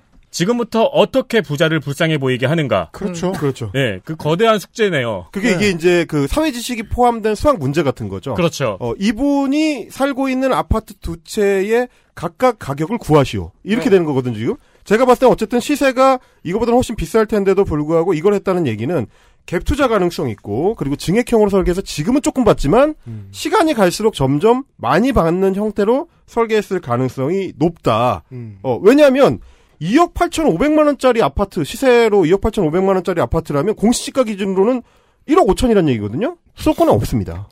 그러니까 그럴 이제 리가 없죠. 음. 예, 그럴 리가 없다는 거를 일단 봐야 되고 아, 아까 이제 은퇴 가구 평균 소득에 비해서 거의 한 두 배 정도 되는 음, 거니까 소박의 범주는 넘어선다. 그러니까 소박하려면은 주택연금만 받거나 국민연금만 받고 있거나 그러면 소박하죠. 그렇죠. 예. 네. 그나마 그렇게 봐줄 수도 있어요. 그리고 이제 조사를 해보니까 저도 이제 고민이 많죠. 사실은 자식이 없기 때문에 노후 설계는 더 편할 거예요. 왜냐면 이 학원비가 그냥 정말 음. 그렇죠, 그쵸, 걔네들이 그쵸, 그쵸, 걔네들이 돈을 제일 많이 가져가요. 그렇죠. 예. 어쨌든 그 이번에 조사를 했대요. 그래서 노인 부부가 어, 느 정도의 소득이 있으면 좀 여유로운 음. 그런 삶을 살 수 있을까라고 이제 통계청에서 조사를 했는데 연금으로 음. 충족을 못하면은 210만 원 정도가 있으면 그러니까 어떤 다- 다양한 어떤 방식으로요. 그러면은 그러면 여유 있는 노년의 삶이라고 국가가 이야기를 하는데 이게 아주 향후에 210만 원 정도 있어야 된다는 건데 지금 현재 시점에서 270만 원이 있다라는 건 상당히 여유가 있죠. 음. 그리고 어, 여기에서 돈을 조금 적립해서 나중에 어떤 상속세라든가 이런 것들을 마련하실 수 있는 충분한 지금 재원이 되거든요. 그렇죠. 네. 어, 일단 음. 평범하다고는 못합니다. 네. 이분들의 지금 삶이 거의 평범하진 않다. 기자들이 저는 이 노후가 부럽네요. 배워야 돼요. 이런 분들한테 우리는. 되게 설계 잘하는 거예요. 네. 제가 봤을 때. 에디터가 얘기해준 대로 그 저 김현장의 그 중대재해기업처벌법 대응팀 있잖아요. 음. 네. 그런 사람들의 고민이죠. 이거 어떻게 방어해주지? 그러니까요. 사실 나도 좋아하는 스타일은 아니야. 이런 생각하면서 그럴 수도 있겠어요 기자들이. 네 보시죠. 넉넉하지는 않지만 누구에게도 짐이 되지 않고 그럭저럭 병원비와 손주 간식 정도 사주는 것을 낙으로 삼았다는 평범한 할머니에게 이 중에 이제 그나마 우리가 궁금한 건 손주 간식이 뭐냐. 예. 그렇죠, 그렇죠. 손주 간식. 소갈비 아니야, 소갈비? 손주 간식? 넉넉하게. 캐비아죠. 소갈비 뭐 요새 비싼 데가. 제비집 얹어서. 네, 그니까요. 랍스타 같은 걸 간장에 이렇게 재가지고 밥 위에다 얹어주나? 왜냐면 그게 간장게장인가요? 110만 원의 종부세 괄호 열고 종합 부동산세 괄호 닫고 고지서는 그야말로 실현이었다. 네. 아 이건 진짜 여기까지는 문학의 영역이네요. 자 이분들 등 뒤에 최소 5억이 있다고요. 저희가 계산한 바에 의하면. 죄송한데 110만 원이면 쪼갰을 때 한 달에 10만 원이 안 되잖아요. 그렇죠. 그 정도는 아니지 않아요, 솔직히? 그러니까 여기서 한 달에 지금 9만 원이구나, 네. 이거는 기자 이게 기사잖아요. 네. 그러면은 음 63세의 누군가에게 110만 원의 종부세가 고지됐다밖에 팩트가 없는 거잖아요. 그렇죠. 아 그러네요. 그걸로 다 만들어낸 거네요 이 세상을. 그렇죠. 그거 가지고 지금 이 문학적 상상력을 동원한 거예요. 자 할머니는 계속 상상 속에서 이야기를 합니다. 할머니는 작년에는 월세가 수입이라면서 소득세를 내라고 하더니 며칠 전에는 국민의 2%에만 해당한다는 종부세를 110만 원이나 내라고 고지서가 날라왔다라며 그, 죄송한데, 월세는 수입이 맞고요. 어, 내 얼굴은 똑같아. 아니, 나도 그럼 뭐라 월세가 그래. 수입이 맞긴 한데. 월세가 수익이지, 그럼 뭐라 그럽니까? 그러니까 야. 소득이니까 소득세를 내는 거예요. 아니 모든 직장인 여러분 월급이 수입이라면서 그런 말 해본 적 있어요? 그 선생님 죄송한데 그거 이제 난 사장님의 용돈인 줄 알았지. 그래서 손주 간식이나 사줄까 아 했는데. 그렇구나. 이거 우리 손주 간식 사줄 돈인데. 우리 녹음하고 났더니 UPD가 용돈을 줬어. 통장에. 손주 캡이 하나 사주라며. 음. 손주 간식이 110만 원이야? 정확하게는 그런 걸 이제 임대소득이라고 한다. 이 말씀을 좀 드리고 싶습니다. 네. 집 두 채라고 해봐야 모두 합해서 공시지가 8억 2천인데 아 까네요. 나왔다. 까네요. 흥분하다 보면 이렇게 말을 하게 되죠. 네. 게다가 공시지가 8억 2천이에요. 그러면 이것도- 실, 시가는 뭐. 이것도 어떻게든 깎으려고 그죠? 공시지가를 얘기했네요. 이 기자는 나름 쉴드 쳐준다고 지금 공시지가로 알려준 거예요. 근데 8억 2천입니다. 8억 2천이면 음. 적게 잡았을 때 이제 실거래가로 12억, 많게 잡으면 한 15억 정도 되는 아, 이런 걸 이제 부동산 자산가라고 하죠. 그러니까 이러면 왜 요즘은 이제 뭐 뭐 모든 걸 반대한다고 욕 먹기도 하지만 어 진보 정당들이 이 종부세 지금 잘못됐다고 욕하는 이유가 이제 드디어 심리적으로 이해가 되죠. 110만 원밖에 안 낸다고? 그러니까 이것도 올해 갑자기 집값이 오르면서 공시지가가 양쪽 집을 합해 3억 이상 된 것이지 작년까지만 해도 두 채 합해서 5억 정도 되던 집이었다라고 했다. 축하드립니다. 하소연이 아니고 이건 스윙즈 어. 가사예요. 저는 이렇게 해석이 되네요. 작년까지는 공시지가가 신뢰성이 별로 없었다. 아니 이건 문학이라고 하면 전형적인 스웩의 영역이잖아요. 이거 도끼가 하는 말이지 이게. 아니 그리고 집값이 오르면서 공시지가가 양쪽 집을 합해 3억 이상 된 것이다. 그러면 3억 이상이잖아요. 된 것이지. 예, 근데 작년까지만 해도 두 채 합쳐서 5억이면 이 계산이 일단 틀렸어요. 왜 작년 가격으로 얘기해요? 양쪽 집을 합해서 6억 이상 된 거지라고 해야 되는 거지. 아, 어, 이거 오타인가 보네요. 네, 요건 일단 잘못 썼어요. 이게 그러니까. 이 할머니가 그 청와대 청원에 올린 거를 거의 무한 음. 리필이 된 거거든요. 모든 기자들이 예, 다 맞아요. 받았어요. 근데 할머니는 맞아 흥분해서 쓰신 건데 이제 기자들이라면은 그거를 조금 이렇게 앞뒤를 이렇게 따져봤어야 되는 거죠. 작년에 두 개 합쳐 5억이었고 거기 3억 올랐다 이 얘기인 것 같은데. 그러니까 이 얘기를 왜 하냐면 사실은 종부세 기준이 1가구 2주택의 경우는 이제 공시지가 6억 원 이상으로 돼 있어요. 네. 그러니까 이제 두 채 갖고 있는데 각각 3억 이상이 돼서 합치면 6억 이상이 됐기 때문에 이제 올해부터 종부세를 내게 된 아, 건데. 그렇군요. 네, 그런 얘기를 지금 이제 이 기사를 읽으면서 독자들은 할 수가 없는 거죠. 생각을 못 하는 거지. 왜냐면 정보가 없고 그리고 이렇게 계산은 틀려가지고 잘못 적혀 있으니까 읽으면서 이상한 거죠, 자꾸. 음. 그리고 해설도 없고요. 네, 그러니까 해설도 없고. 네, 그 300회 공개 방송 때 그 네. 조성주 소장 저 타이밍 때 그런 질문이 나왔던 게 기억이 나요. 청와대 청원에 너무 이상한 얘기가 많다.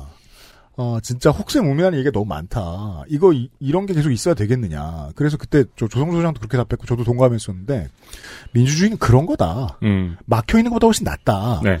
저도 동감은 하거든요. 근데 요즘 그 단점이 유감 없이 발휘되죠. 종부세 얘기할 때랑 어, 백신에 대한 불신을 키울 때 청와대 국민청원에 있는 말도 안 되는 거짓말들이 적극 활용됩니다. 기자들로 하여금. 다음 보시죠. 이어 전세 20억, 30억 하- 사는 사람들도 수두룩하다고 하던데 전세 사세요. 부러우면 전세 사시면 되는데. 네. 그리고 이렇게 전세 20억, 30억은 뭐냐면 아까 그 강남, 그 반포 자이의 신혼집을 얻어준 거죠. 맞아요. 어, 우리, 우리 새끼 너무 병원 출근해야 되는데 멀잖아? 그러니까 그 앞에 딱 얻어주고. 네. 이 사람들 다 집 있을 거예요. 그러니까요. 그 사람들은 세입자라는 이유로 종부세를 안 낸다라며 어, 잘 알고 계세요. 아무리 이해하려고 노력해도 이해가 되지 않고 불공평하다는 생각이 든다라고 호소했다. 성우님도 좀 짜증이 나시기 시작하는 것 같아요, 이제. 그러니까 문제는 이 할머니는 아 이 이 아주머니는 다 알고 있어요. 어떻게 하면은 이 세금 안 낼 수 있을지. 다만 문장의 마지막이 이제 정답이죠. 본인이 이해가 안 된다는 것만 남은 거예요. 음. 그러니까 진짜 종교네요. 그러니까 집은 팔 수 없다는. 네. 그 사실은 좀 말씀을 드리고 싶어서 본 게 일단 다주택자한테 종부세를 부과하는 핵심 이유는 팔거나 아니면 임대사업자로 등록을 해서 투명성을 높이거나거든요. 그렇죠. 그래서 이제 그 임대사업자로 등록을 하- 해서 해당 그 건물이나 뭐 아파트를 임대를 놨다라는 걸 신고하면 음. 빼줍니다. 다주택자로 산정할 때 1가구 2주택자 같은 경우는 한 채를 빼주기 때문에 종부세 대상에서 빠져요. 그걸 시사 아저씨가 적극 비난했었어요 옛날에. 근데 이분은 지금 신고도 안 하고 말하자면 소득세도 최대한 안 내려고 하다가 아, 왜냐면 이제 임대소득은 소득이 아니라고 생각하시는 참신한 분이기 때문에 그렇죠. 월세가 수입이라면서. 어, 어, 어, 그런 분이니까 이제 나는 그거를 신고할 수 없다라고 생각하시는 건데 정 그렇게 세금이 걱정이 되신다면 임대사업자로 등록을 하고 신고를 하시면 된다. 네. 이 말씀을 좀 드리고 싶고 그래서 비교를 하기 위해서 좀 찾아봤는데 이 용인시의 그 아파트 아 좋아요. 비슷한 아파트 제일 비슷해 보이는 게 풍, 풍덕천동에 있는 용인 수지 신정 구, 마을 구단지인데 네. 어 이게 지금 이제 이분이 보유하고 있는 아파트를 최소로 잡았을 때 12억 정도 가치랑 비슷합니다. 2021년 실거래가가 12.5억이고요. 네. 공시지가가 6억 7천이니까 아, 대충 맞아 들어갑니다. 대충 맞죠. 근데 이제 이 아파트가 51평짜리라는 것만 좀 다릅니다. 아 여기서 치시는구만. 아 이게 한 아, 그러니까 물론 이제 그분은 이걸 두 채 갖고 있- 쪼갠 거긴 하지만 한 채 기준으로 생각하면 그 정도의 아파트다 네. 용인에서는. 야, 그러면 거실에서 수우파도 찍겠네요. 이분이 보유하고 있는 자산이 그렇게 간단치 않다라는 걸 체감시켜드리기 위해서 이제 말씀을 드린 뭐. 거고. 네. 예. 가난을 대물림하기 싫다고 하셨죠. 그러니까 이게 이분. 이 가난의 상대성이라는 게 대단한 거예요. 근데 이 아주머니가 봤을 때 자기 집은 넉넉하지 않잖아요. 그렇지. 이 집도. 그렇지, 그렇지. 그래서 제가 어차- 수우파밖에 못 따라한다.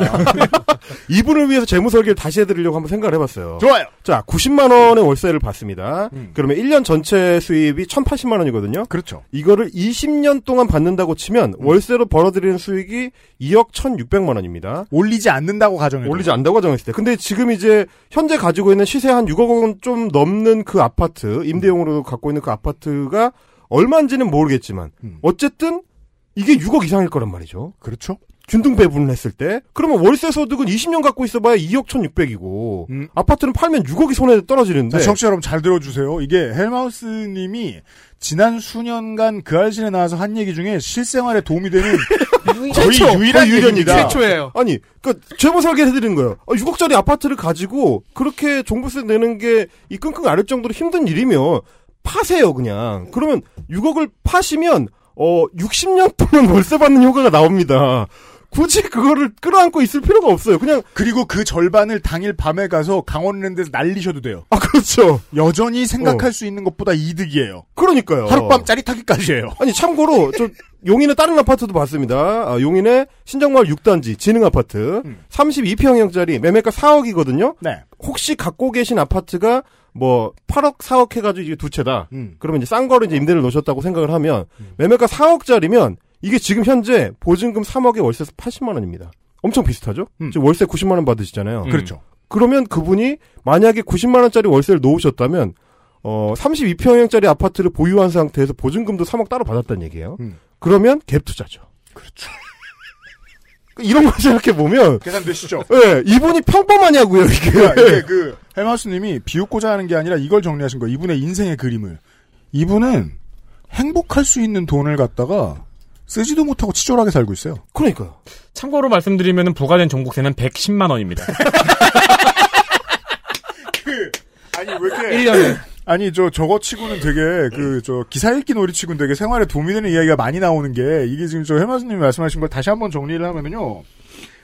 실제로 서울도 마찬가지입니다. 이게 뭐 부산 광주 대구만 그런 게 아니에요. 서울도 마찬가지입니다. 다른 대도시에 비해서 그리고 실거래가에 비해서 한국은 월세가 쌉니다. 근데 월세는요. 전세나 이 매매 수요하고 달라서 실수요거든요. 실수요에 상당히 붙어 있어요. 거짓말이 거의 없어요. 네. 사고 싶은 사람은 그 월세 내고 그 집에 사는 거 가는 거고 그게 안 맞는다고 생각하는 사람들은 거기에 소비하지 않는 거죠. 실거래가 실제 수요와 가장 가까운 게 월세라고 봐야 하는데 한국은 월세가 다른 나라 대도시에 비해 살인적이지 않아요. 다른 나라에 비해서 그 얘기는 무슨 소리냐면 지금 껴안고 있는 집에 월세를 주면 지금 팔고 그 목돈을 쥐고 사는 것보다 불행할 가능성이 높다는 겁니다. 제 입장에서 비교를 하면은 이 할머니가 내는 종부세가 제가 내는 디딤돌 이자보다 싸요. 디딤돌 이자 내고 있어요. 그러니까 사실 사실 저는 사실 이번에 이제 종부세 백일장을 준비하면서 여러 이제 이런 비슷한 장문 과제들을 막 이렇게 앞에 놓고 봤잖아요. 근데 올해 특히 유행을 했었던 그 논리가 딱 이 논리예요. 노년에 어 아파트 여유로 한 개 더 가지고 거기 월세 소득을 통해서 이제 노년을 꾸려가는 사람들한테 너무 가혹하다 이 논리를 굉장히 여러 방면으로 연구를 해가지고 경제지들이 엄청나게 확산을 시켜서 실제로 먹혔거든요. 네. 막상 이 스토리를 접하고 나면 아유 이거 뭐 큰일이네 저 겨우 월세 벌어가지고 이제 노년 꾸려가려는 분들이 저렇게 고생이네라고 그냥 쉽게 생각하고 넘어가시는 분들이 너무 많아가서 그게 제가 너무 억울해가지고 제발 계산해 주세요. 이분들, 은 100이면 100 정말이에요. 한 사람도 빠짐없습니다. 그 이게 뭐냐면 살면 남은 여생 부자가 됩니다. 실제로 이분들을 포장해주고 있는 거짓말의 실체가 뭐냐면 이분들이 월세를 통해서 노후를 대비하기 위한 게 아니라는 거를 속이는 거예요. 이게 사실은 월 노후를 대비하고 싶었으면 그걸 팔아가지고 6억을 손에 쥐고 쓰고 살면 지금보다 훨씬 풍족하게 살 수 있는데 그렇죠. 남은 노년을 굳이 그걸 왜 안 팔고 갖고 있으면서 나의 노년이 불행하다라는 서사를 만들어내냐면 사실은 그걸 보유함으로써 갖게 될 그 투자 수익, 부동산 투자 수익을 자꾸 변명하려는 거거든요. 저는 한 가지만- 없는 척하는 거거든. 한 가지만 더 거기에 첨언하고 싶어요. 그 투자 수익을 기대할 수도 있죠. 근데 80대가 넘어서도 그 투자 수익을 기대하잖아요. 그분들은 습관성이 된 거라고 저는 믿습니다. 이 두려움에서 영원히 벗어나지 않기로 결정한 거예요. 네. 서울 시내에서 80이 다 됐는데 아파트 40평에 사시면서 어, 차는 계속 20년 된 걸 타고 다니시고 쓰레기 봉투에는 머리 하나를 더 얹어서 버리시고 이렇게 정말로 자린고비처럼 사시는 분들 계세요. 그분들은 본인들이 얻은 투자 수익 절대 못 보거든요. 실제 돈으로 못 만지시거든요. 그분들은 한국이 오랫동안 가지고 있던 부동산 공화국의 두려움이 체화돼 있는 건 맞아요. 굴레죠. 그건 돈도 아니고 부도 아니고 아무것도 아니에요. 그냥 불행일 뿐입니다. 아, 제 신발장에 있는 오프화이트 덩크군요. 팔어. 한 번도 못 신었어요. 그 제가 저, 저, 저 고백합니다. 어, 저는 이제 올 여름에 150켤레 정도 신발을 팔아서. 적잖이 땡겼구나.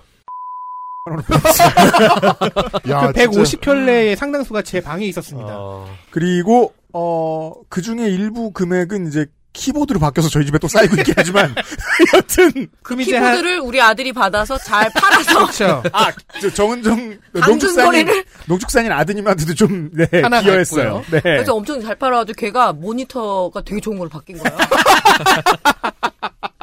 야, 신발이 모니터가 됐네요, 지금은. 아, 제 신발이 농축산인 아드님 모니터가 됐어요. 그러니까요. 이게 경제죠. 이게, 경제죠. 이게 순환이거든요. 근데 반면 제 오프화이트 덩크는 지금 몇 개월째 그냥 있거든요, 신발장 안에.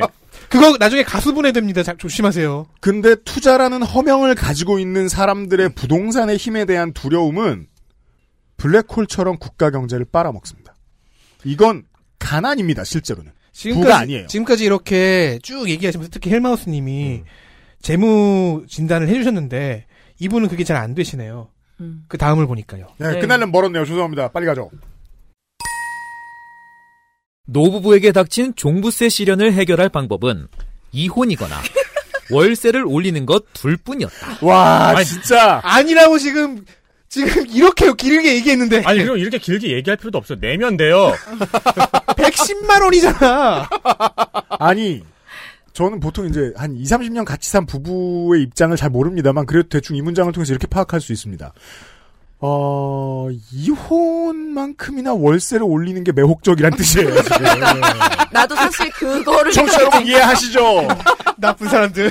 아니, 그리고 이거는 실제로는 우리가 웃고 있는데 되게 같은 문장이에요. 네. 그렇지, 그렇지. 그렇지. 왜냐면은, 야, 니네 저소득층한테 부담 전가된다? 협박하는 중이에요, 그렇지, 그렇지. 지금부터는. 그렇죠. 110만 원이 전가된다. 네. 어. 할머니는 여기서 후자를 택했다. 그래도 영감님을 사랑했던 걸로. 그러니까. 할머니는 두 늙은이가 집 한 채씩 나눠 갖고 이혼을 하면 깨끗하게 해결되겠더라며 국가가 행복하게 노년을 보장해 주는 게 아니라 오히려 가정 파탄을 야기하는 정책을 펼치고 있다는 생각은 안 해보셨느냐라고 반문했다. 저희들은 돈 계산을 해봤더니 그런 생각은 안 들었죠. 네, 그런 생각은 안 들었어요. 왜냐하면 어차피 행복하거든 이 사람은 들은 돈 문제로 어. 봤을 때. 아니 그리고 국가가 보장을 안 해준다고 하기엔 너무 알토란 같이 허구해서 주택연금 받으시고 국민연금 그러니까요. 100만 원 받으시고 계셔가지고 그럼 내시라고. 네. 내시라고요. 그리고 진짜 꼭 드리고 싶은 말씀이 그 한 채를 꼭 그렇게까지 보유를 해야 되겠다면 결국엔 그게 이제 자식들한테 갈 건데 자식들한테 되라고 하세요. 그리고 이럴 땐 진심으로 상담해 드려야죠. 아니 어차피 이혼하고 싶었으면서 이걸 국가 책임을 주려고 그래. 정 싫으면 지금 그냥 양도 가시지. 네. 일을 할 수 없는 나이이니 돈 나올 때라고는 집세뿐이라 월세를 그만큼 더 올릴 수밖에 없었다라며 음. 결국은 불쌍한 세입자들만 힘들게 하는 것이라고 주장했다. 네 이거 거의 지금 저 뭐 노예 무역상 같은 네. 소리를 하고 앉았습니다. 이런 사람들을 족치기 위해서라도 세금은 많이 올려야 됩니다. 네. 감히 이런 생각을 왜냐하면 실제로 이게 어, 이루어지지도 않아요. 왜냐하면 세입자는 충분히 법으로 보호받고 있기 때문에 자기 세금 더 내게 됐다고 바로 올리지도 못합니다. 그렇죠. 이 이것도 얘기 안 해주는 것도 사실상의 거짓말이거든요. 기자로서는 그리고 일을 할 수 없는 나이라고 하기에는 한국 그 노년층들이 굉장히 오랫동안 일하기 때문에 그러니까 지금 꼭 60 일을 해라라는 말씀은 아니지만 63세가 네. 일을 할 수 없는 나이라고 하는 것도 사실 기만이죠. 네. 그렇죠. 그리고 이게 뭐 계약 만료 시점까지는 당연히 월세를 못 올리는 것도 당연하고 월세는 시세에 따라가는 거거든요. 그렇죠. 아, 내가 지금 어 110만 원이 없어가지고 너네 거 올릴 거야 그러면 아 그러고 알았다 난 딴 집 간다고 그게 바로 지금 이게 부동산 시세라는 네. 건데. 이런 류의 종부세 기사가 좀 어색하다 어떻게 이럴 수가 있지 싶으신 분들 중에는 저처럼 평생 월세만 내고, 사, 내고 사신 분들이 계실 수도 있어요. 왜냐하면 그분들은 시장의 흐름을 아시거든요. 월세가 함부로 안 오르는 이유는 다른 데도 다 월세가 안 오르기 때문입니다. 딴 데 가면 그만이에요. 월세 올린다 그러면은 울면서 계속 내는 사람 별로 없어요. 나머지 보시죠. 그러면서 할머니는 과연 저 같은 사람이 어떻게 국민 2% 안에 있다는 것인지 납득할 수 있는 답변을 듣고 싶다라고 촉구했다. 저희가 지금까지 해드렸- 처음으로 말씀드렸고요. 네. 그리고 다시 한 번 말씀드리면 이분은 지금 1년 만에 공시지가 기준으로 3억 원, 아마도 매매가 기준으로는 6억 원의 그 부동산 자산 수익이 올라간 사람입니다. 그분의 푸념을 그것도 110만 원짜리 고지서에 대한 푸념을 이렇게 길게 들어주고 있어야 되느냐. 음. 이 다른 분들이 보기에는 짜증이 난다라는 네. 말씀을 좀 드리고 싶습니다.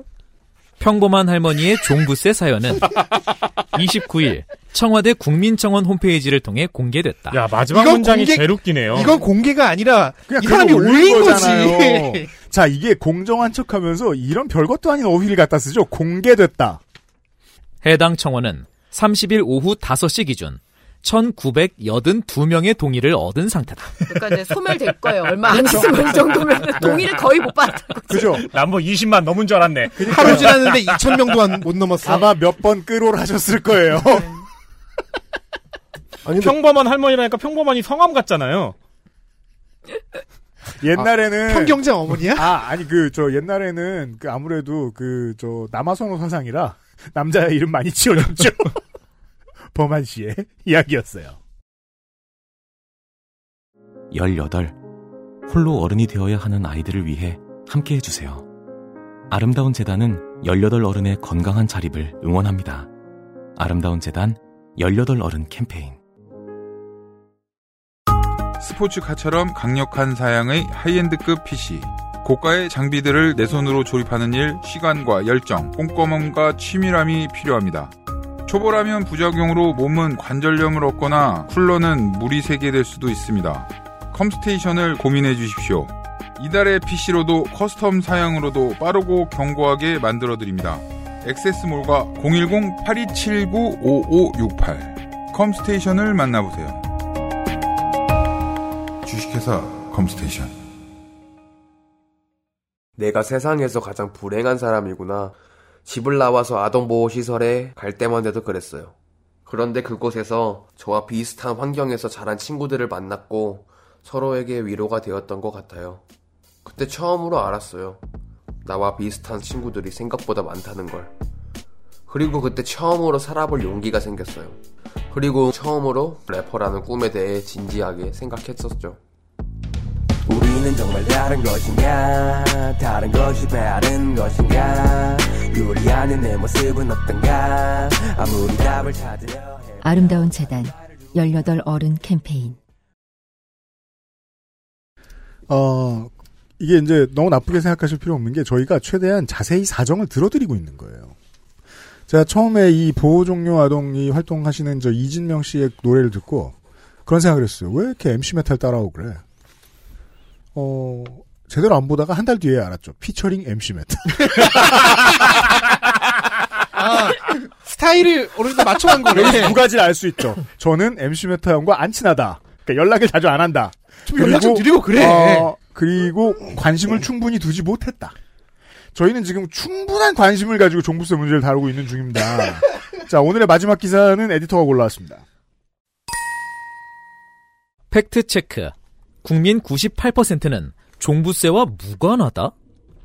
매일경제 이종혁 기자 입력 2021년 12월 23일 15시 43분 47초 자, 주로 경제지들이란 말이에요. 여기서 이 느낄 수 있습니다. 제가 몇 번 얘기했습니다만 대장동 게이트가 터지고 난 다음에 저기 국민의힘 있다 국민의힘 다 전수조사해라 저기 민주당 있다 민주당 다 전수조사해라 이런 얘기했잖아요 제가 진짜로 하고 싶었던 말은 뭐 김만배는 머니투데이다 머니투데이 전수조사해라 왜냐면 어떤 기자들한테는 김만배가 이상향일 그렇죠. 거거든요 그럼요 되고 싶은 꿈의 언론인일 거거든요 그걸 지망하는 어떤 언론인들의 기사일 수도 있는 겁니다. 의심 못할 이유가 뭐가 있습니까? 과연 그 수많은 부동산 전문 기자들이 그 정보를 미리 받은 다음에 투기를 안 했을까요? 그러니까요. 분석하고 월급만 받아갔을까? 어, 이거는 아까 헬마우스님이 말씀드렸듯이 요 논리는 언론에서 오랫동안 물고 빨았던 논리입니다. 작년 12월부터 아직까지 빨고 있어요. 네. 네, 한번 이게 좀 가장 정수예요, 이 기사가. 아, 그래요? 네, 한번 살펴보죠. 박수현 청와대 국민소통수석은 11월 22일 중요한 것은 언론이 또 야당이 워낙에 종부세에 대해서 종부세 폭탄 이렇게 말씀들을 하시니까 불안 심리가 있는 것 아니겠습니까? 심지어는 우리나라 98%는 종부세에 해당이 없습니다. 고지서를 받아보지 못하시거든요. 라고 말했다. 네. 이 98% 아젠다가 먹혀 들어갑니다. 네. 그러면서 이 종부세 문제가 여론이 역전되기 시작하죠. 아, 그렇구나 하고 많은 사람들이 마보에서 깨어나기 시작했을 때였습니다. 네. 그래서 수비를 하느라 엄청 고생했죠, 경제지들이. 보죠.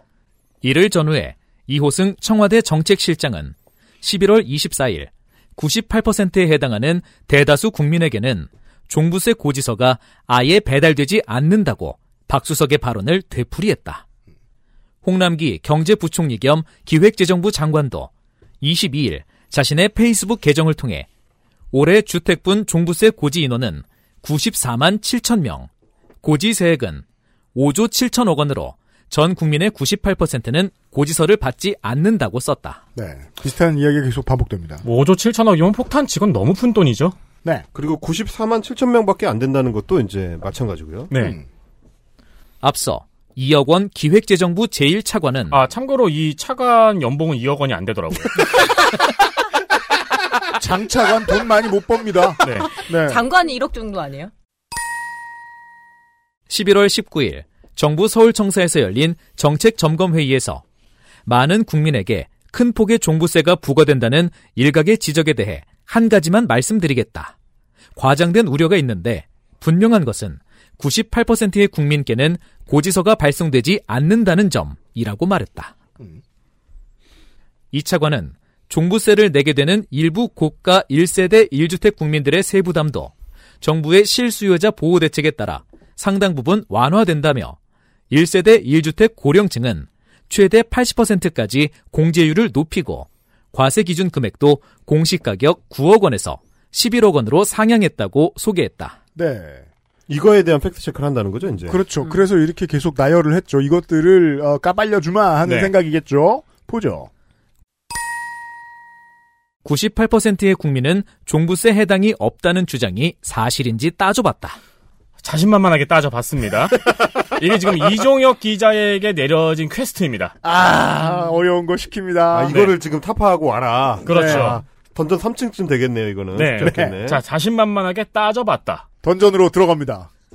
국세청의 2021년 주택분 종합부동산세 고지 인원 자료를 확인하고 종합부동산세에 실질적 영향을 받는 인구 규모에 대한 부동산 조세 전문가들의 분석을 구했다.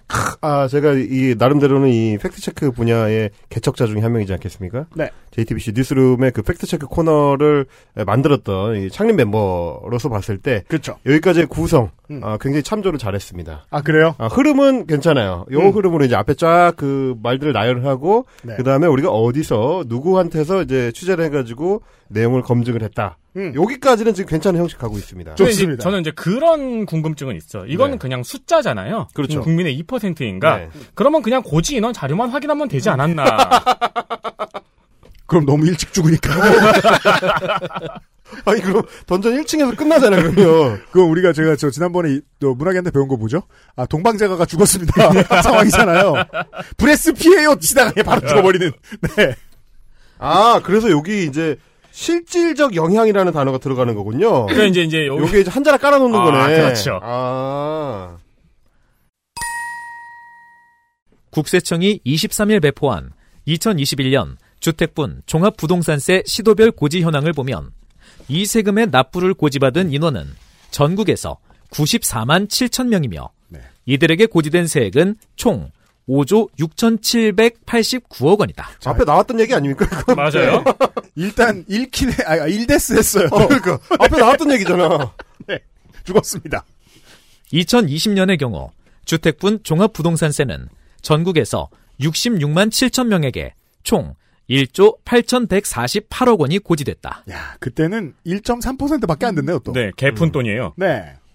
종합부동산세는 가구나 주택이 아니라 인별로 부과되는 세목이다. 통계청에 따르면 2021년 11월 기준 전국의 총 인구는 5,165만 2,704명으로 종합부동산세 고지 인원은 전국 총 인구의 1.83%를 차지한다. 맞아요. 두번 두 번 죽는 이데스네요, 건데 이데스. 2%도 안 됩니다. 이데스. 이미 두 번 보너스 썼어요. 어, 그러니까 심지어 더 낮아요. 아 그리고 저는 약간 20, 2020년하고 비교해가지고 원래 1조 원대였던 게 5조 원대로 올라갔잖아요. 네. 이걸 보고 조금 더 확신하게 되는 건데 이게 정권을 누가 가져가든 음. 종부세를 특별히 손을 안 들려고 하겠구나. 그렇죠. 세수가 엄청나게 이렇게 거치는데 이거를 과연 포기할까라는 생각이 당장 드네요. 그 이게 저 그, 그런 시사 얘기를 이번 주에 많이 섞게 되네요. 그 진보 일각에서 좀 안타까운 지적이 나오는 게 그 연금 개혁에 대해서 어 대선 때 논의를 해야 되는 게 아니냐라고 얘기하거든요. 왜 현실을 생각 안 하는지 모르겠습니다. 연금 개혁을 대선 때 얘기를 많이 하는 캠프가 지겠죠. 음, 그렇죠. 왜 그 말은 안 합니까? 네. 승패가 안 중요한 사람들이라서 그렇게 얘기하나요? 제가 그 말씀을 왜 드리냐면 지금 국민의힘도요 종부세 얘기 열심히 안 합니다. 5조가 더 거치는데 이걸 왜 까요? 그렇죠. 이게 입장 불락입니다. 그리고 이 98%로 끝났어요, 사실. 네. 네, 이 논란 자체가 그런 네. 감이 좀 있습니다. 네. 이종욱 기자한테 제가 이게 100일장이라고 친 다음에 안타까운 게 1.83% 하고 약 2%에 됐다라고 하면 딱 넘어갈 수 있었을 텐데. 이걸 너무 정확하게 이거 숫자로만 해서 되게 보니까 그렇죠, 네. 어쨌든 근데 어쨌든 2% 맞잖아요 지금. 네, 맞는 거죠. 심지어 지금. 이하잖아요. 자, 계속 죽고 있어요. 일단 이됐습니다. 네, 근데 여기서부터 여기서부터 대책이 들어가는 겁니다. 아, 여기서부터 작업 들어가는 네, 거예요. 여기서부터 이제 대책. 왜냐면 이대로 기사를 끝냈고 맞다. 이러고 어. 기사 끝나면 안 되잖아요. 그러니까 옛날 게임이면 팩트 체크 성공 이런 거죠. 이종혁 기자가 지금 세 번, 두 번째로 반짝반짝하면서 다시 돌아왔어요. 그쵸, 본전으로 네. 이제 뭘 할 거예요? 하지만 주택을 소유한 개인의 전체 숫자 대비 주택분 종합부동산세 고지 인구를 따지면 큰 폭으로 늘어난다. 너무, 어, 너무 어려운데? 무슨 왜 모수를 바꾸죠? 네. 그러니까 이게 무슨 소리냐면 주택을 소유한 개인의 전체 숫자 대비 주택분 종합부동산세 고지 인구를 따지겠다는 건 주택을 소유하지 않은 사람을 다 죽여버리겠다는 가정이잖아요. 아, 아, 아, 그 얘기구나. 그러니까 갑자기 갑자기 전 국민 대비가 아니고 주택 소유자 중에서 종부세 과세 대상자를 음. 찾아요. 인구 구조를 지멋대로 바꾸기 네. 시작합니다. 네. 왜 그런지 설명도 없어요. 네. 통계청 주택 소유 통계에서 확인할 수 있는 가장 최신 지표인 2020년 기준 전국의 주택 소유 개인은 1,469만 6,617명이다. 자, 이걸 이렇게 숫자를 줄여버려. 이건 무슨, 그, 뭐랄까요. 뭐, 한 2할 9푼 치는 선수가 있어요. 보통 타격 한 30위 합니다. 네. 이 선수를 상위 10%로 만들기 위해서 K리그와 KBL의 선수들을 다 줄 세운 거죠. 그렇죠. 타율로. 네. 아니, 배트를 안 잡아봤다고! 어, 아니 이런 식으로 하려면 그냥 주택 가격 11억 원 이상의 사람들을 대상으로 조사를 해봤다. 그럼 주택 저기 종부세 납부 대상자 100%인데. 그렇죠. 아니 뭐 아무렇게나 할 수 있잖아 그러면. 아무거나 하면 돼요. 그냥 하지만 국민 중에서 뭐 그래픽카드 제일 좋은 거 뭐죠? 이미 승부는 났잖아. 팩트 체크는 끝났잖아. 뭐 3090. 그러니까 뭐, 3090을 가진 사람 중에서 그 종합부동산을 나, 그 내는 사람을 조사해 보면은 크게 늘어난다. 이렇게 그렇지, 되는 그렇죠, 그렇지. 거예요. 아니, 아니, 강남구, 음, 뭐, 음마 아파트의 주민 대상으로 조사를 해봤다. 100% 나오죠. 해보나 만한 거 아닙니까? 그런 식으로 하면? 그렇습니다. 2021년 주택분 종합부동산세 고지 인원 중 법인을 제외한 개인은 88만 5천 명이다. 주택 소유자 가운데 종합부동산세 고지 인원의 비중은 6.0%다. 자, 이 숫자는 무의미합니다. 지금. 그렇죠. 네. 그러니까 그 말씀하신 것처럼 우리나라 축구 선수, 야구 선수, 농구 선수 합해서 타율 같은 거잖아요. 진짜로. 그렇잖아요. 네. 홈런 개수 이런 것 네. 막 홈런 못 친다고 재계약 안 해주고 막 KBL 선수인데. 유경준 국민의힘 의원실에서 주택 소유 통계를 이용해 주택 소유자 중 주택분 종합 부동산세를 납부하는 개인의 비율 추이를 집계한 결과 2016년 2.0%에서 2018년 2.7%, 2020년 고지 인원 기준 4.4%등 꾸준한 증가세가 확인됐다. 자, 우리 청취자들 중에 상당수는 어른들이시니까 한국에 사시는 그동안 대한민국의 경제가 얼마나 무시무시하게 발전을 했고 이게 궁금하신 분들은 2006년, 2008년, 2010년 이런 때에 광고지나 기사 같은 거 읽어보세요. 대한민국 물가 그때 말도 안 되게 쌌습니다. 네. 얼마 안 지난 것 같지만 어 그리고 한국의 세수는요 제가 기억합니다. 김광진 의원이랑 같이 2012년에 그 아이실 처음 녹음할 때 한 해의 나라 살림이 잘 쳐서 600조라 그랬어요. 음. 어떻게? 전년도하고 그 다음에 거 한꺼번에 도장 찍어줄 때 지금 천조국이죠 대한민국은 그렇게 따지면 돈이 그렇게 많아졌는데 4.4%밖에 안 낸다고요? 이거 20%가 내야 되는 겁니다. 4.4%도 의미가 없는 금액이라니까요. 아, 죄송합니다. 집주인 대비 종부세 내는 사람이 사 근데 너무 낮지 않아요? 네, 그렇게 그러니까. 봐도. 네, 네. 집주인 대비 종부세 내는 사람이 4.4%밖에 안 된다는 것도. 네. 근데 어쨌든 이 방법 일단 일단 썼어요. 네, 그렇죠. 그리고 다른 방법을 한번 더 써봅니다. 임동원 한국경제연구원 부연구위원은 종합부동산세의 국제 비교 및 시사점 보고서에서 2%의 종합부동산세 납세자 괄호 열고 세대주 괄호 닫고에 2.3명의 평균 가구원을 곱하면 적게는 4.6%의 국민이 직접 영향을 받는 대상이 될 것이라고 분석했다. 아, 세대주의 나왔네요. 배우자와 자식과 부모를 얻습니다. 갑자기 평균 가구 원수를 곱해요. 아 그러면 종합부동산세를 할아버지도 내고 아버지도 내는 경우는 어떻게 되는 겁니까? 그건 누락됐죠. 부잣집. 엄청 부잣집. 어. 어, 그리고 기억해야 될 게 이렇게 가구 원수를 곱하는 거는 보통 그 어떤 복지 정책 같은 게 저소득층에게 미치는 영향 같은 걸 계산할 때 가구 원수를 곱해서 계산을 많이 하죠. 네. 그건 뭐 자영업 실질적인 영향을 같은 거 미치니까요. 계산할 때. 되게 중요한 지적인 게 그렇게 계산을 하는 중요한 이유가 가난은 가세- 가족 구성원의 가난은 가족 전체의 가난을 보통 의미하기 때문입니다. 네. 가난은 보통 가족 구성원들이 연대해서 책임지게 되는 짐이 되기 때문입니다. 여기서 알 수 있죠. 이, 이 한국경제연구원이라는 데가 어떤 마인드로 이 조사 보고서를 냈는지. 봉합부동산세를 내는 사람의 부를 가난이라고 보고 있는 거예요. 네. 그게 철학입니다, 이 사람들의. 세금을 내다니 가난하군. 가난해졌어, 마음이. 이 사람들은 개부자예요. 공사할 때부터 몰래 몰래 숨어 살았는데. 예. 임대인의 소득은 한정되어 있는데 세금이 증가하면 반전세, 월세 등으로 전환할 수밖에 없고 또 협박 들어가죠. 아까 세입자들 엄청 생각해준다, 진짜. 자꾸 세금 물면 누군가를 죽여버린다? 할아버지 종부세 내면 손자까지 피해를 입는다고 해놓고 아 그럼 우리는 월세를 올려야지 뭐 이래 버리면 어떡해요 전세 물량이 줄어들면 전세 가격 또한 올라가는 만큼 조세 전가는 분명한 사실이라며 주택 소유자들과 계약하는 전월세 세입자들도 종합 부동산세의 영향권에 있다고 덧붙였다. 전 국민이 다 부동산세의 영향권에. 이거 무슨 해구산이야? 아. 아니 그 그렇게 치면 종합부동산세를 냈기 때문에 이번 달에 소고기를 네 번 먹을 거를 세 번밖에 못 먹으니까 정육점 사장님도 영향을 받는 거 아니에요 그렇게 치면 어?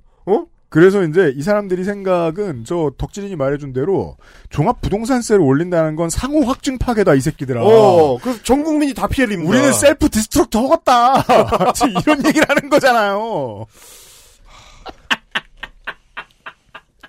안 되니까 협박은 엄청 열심히 합니다. 지금 공통점이죠. 네. 네. 권대중 명지대 부동산학과 교수는 종합 부동산세를 고지받은 인원을 영유아까지 포함한 아 이걸 걸고 넘어지는구나. 전국 총 인구수와 비교해 2%에 불과하다고 말하는 것은 종합 부동산세의 실질적 영향권을 감안하면 맞지 않는다. 아니 근데 아까는 가구 원수까지 곱했는데 여기서는 왜 영유아까지 포함하면 안 돼? 그렇지 영향을 받을 때는 모두 다 고고- 가구원이라서 영향을 받는데 아니 이거를 산정할 때는 하면 안 된다. 하면 안 돼. 아니 던전의 몹들이 놀라죠. 이런 치사한 새끼. 죽이기도 귀찮다. 종합부동산세를 고지받는 주택 소유자가 대체로 세대주인 점. 종합부동산세가 늘어나면 전월세 상승으로 세입자에게 전가될 수 있는 점을 고려하면 종합부동산세의 실질적 영향을 받는 인구는 훨씬 많다고 지적했다. 자, 이 사람들 파업 싫어하죠? 어, 월세 시장도 마찬가지입니다. 이거 세입자한테 전가 안 됩니다. 음. 네. 어, 이 모든 집주인들이 연대 파업 할 것 같으세요? 당장 월세 받아야 되는데? 그렇죠. 이거 말도 안 됩니다. 그리고 이건 이렇게 뭐 모수를 줄였다가 넣었다가 해서 퍼센티지를 바꿔본들 음. 무슨 소용이에요? 그냥 종북세 고지 인원이 94만 7천 명이라는 것은 변하지가 어. 않죠. 변하지 않잖아요. 네. 네. 그러니까 지난 10경기에서 내가 데스를 빼면 5킬 노데스다. 이런 소리 하는 무슨 소리야. 실질적 영향을 네. 받았네. 우리가 지금 이걸 가지고 다 읽고 분노를. 그러니까 하고. 굉장히 노력하고 있어요 지금. 저 이제 분노 없어요. 네. 그 저기 98%가 영향이 없다는 걸 어떻게든 타파하려고 굉장히 노력해 보는데 아무래도 5% 이상으로 또 안 올라가요. 그죠. 제가 그게 우리 저, 저 뭐냐, 에터하고 저하고 뉴스 라운드업 때 말했던 그 얘기입니다. 이 마법에서 깨어났습니다, 국민들이. 다시 끌어들이기 쉽지 않습니다. 마셔보죠.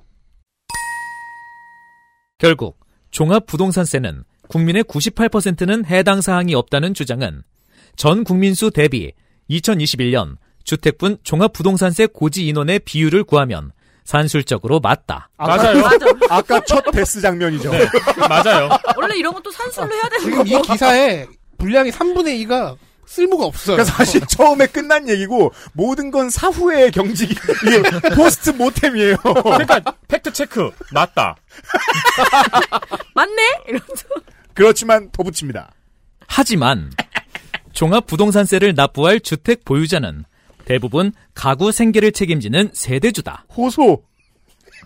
가구당 평균 세대 원수 괄호 열고 2020년 평균 2.3명 괄호 닫고를 고려하면 종합부동산세와 연관된 인구 비율은 4% 이상으로 추산된다. 간식비를 줄여야 된다. 주택 보유 개인수 대비 종합부동산세를 내는 개인수 비율을 살펴보면 6%에 이른다. 그걸 왜 살펴보냐고. KBL 선수들은 홈런을 치지 못함으로 연봉을 줘선 안 된다.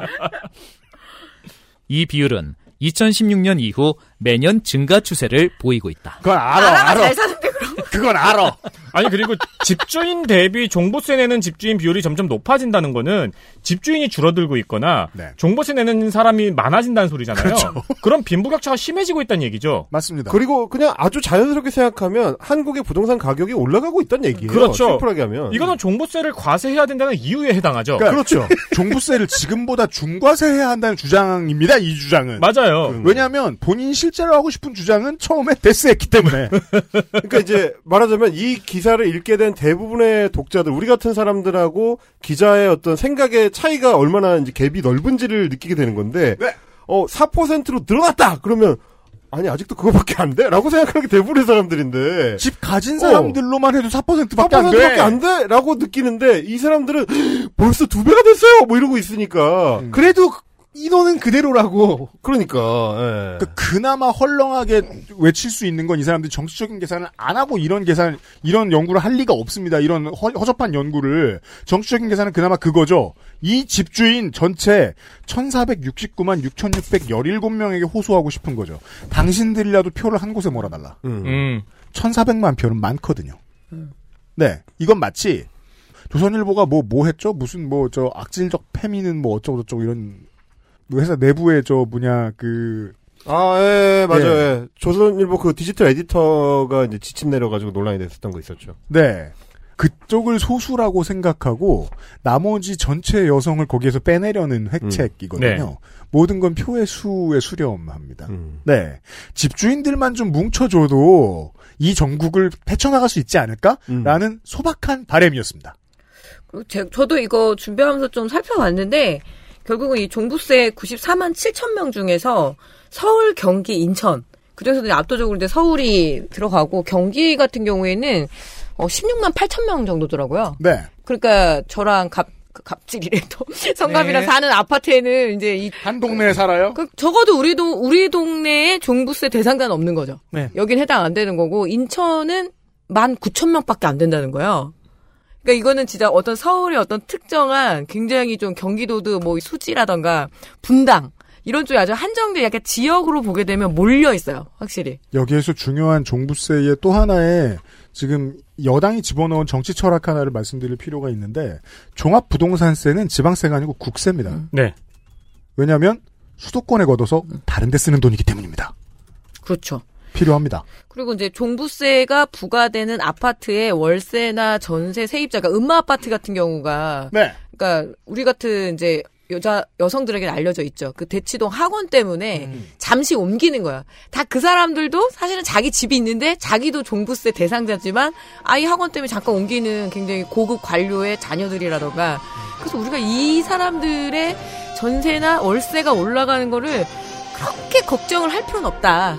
이건 최근에 직구하고 있는 제가 지금 어, 어떻게 어, 청담동인 사람들 어떻게 저렇게 올랐어 이렇게 할 필요가 없다. 이제 이 얘기를 드리는 거죠. 그리고 우리가 앞 시간에 말씀드렸듯이 그 음마 아파트에서 이제 그냥 여기 내 동네니까 뼈를 묻겠다라고 생각하신 분들은 뼈가 묻어졌거나 탔습니다. 그래서 거기 이렇게 쓰레기를 안 치운 건가? 엄마 아파트 쓰레기 30년 동안 안 치워가지고 아, 식구들이에요? 묻었나 거기에? 네. 어, 주로 사후세계와 평행세계를 이야기한 어, 첫날은 부동산 시간이었습니다. 네.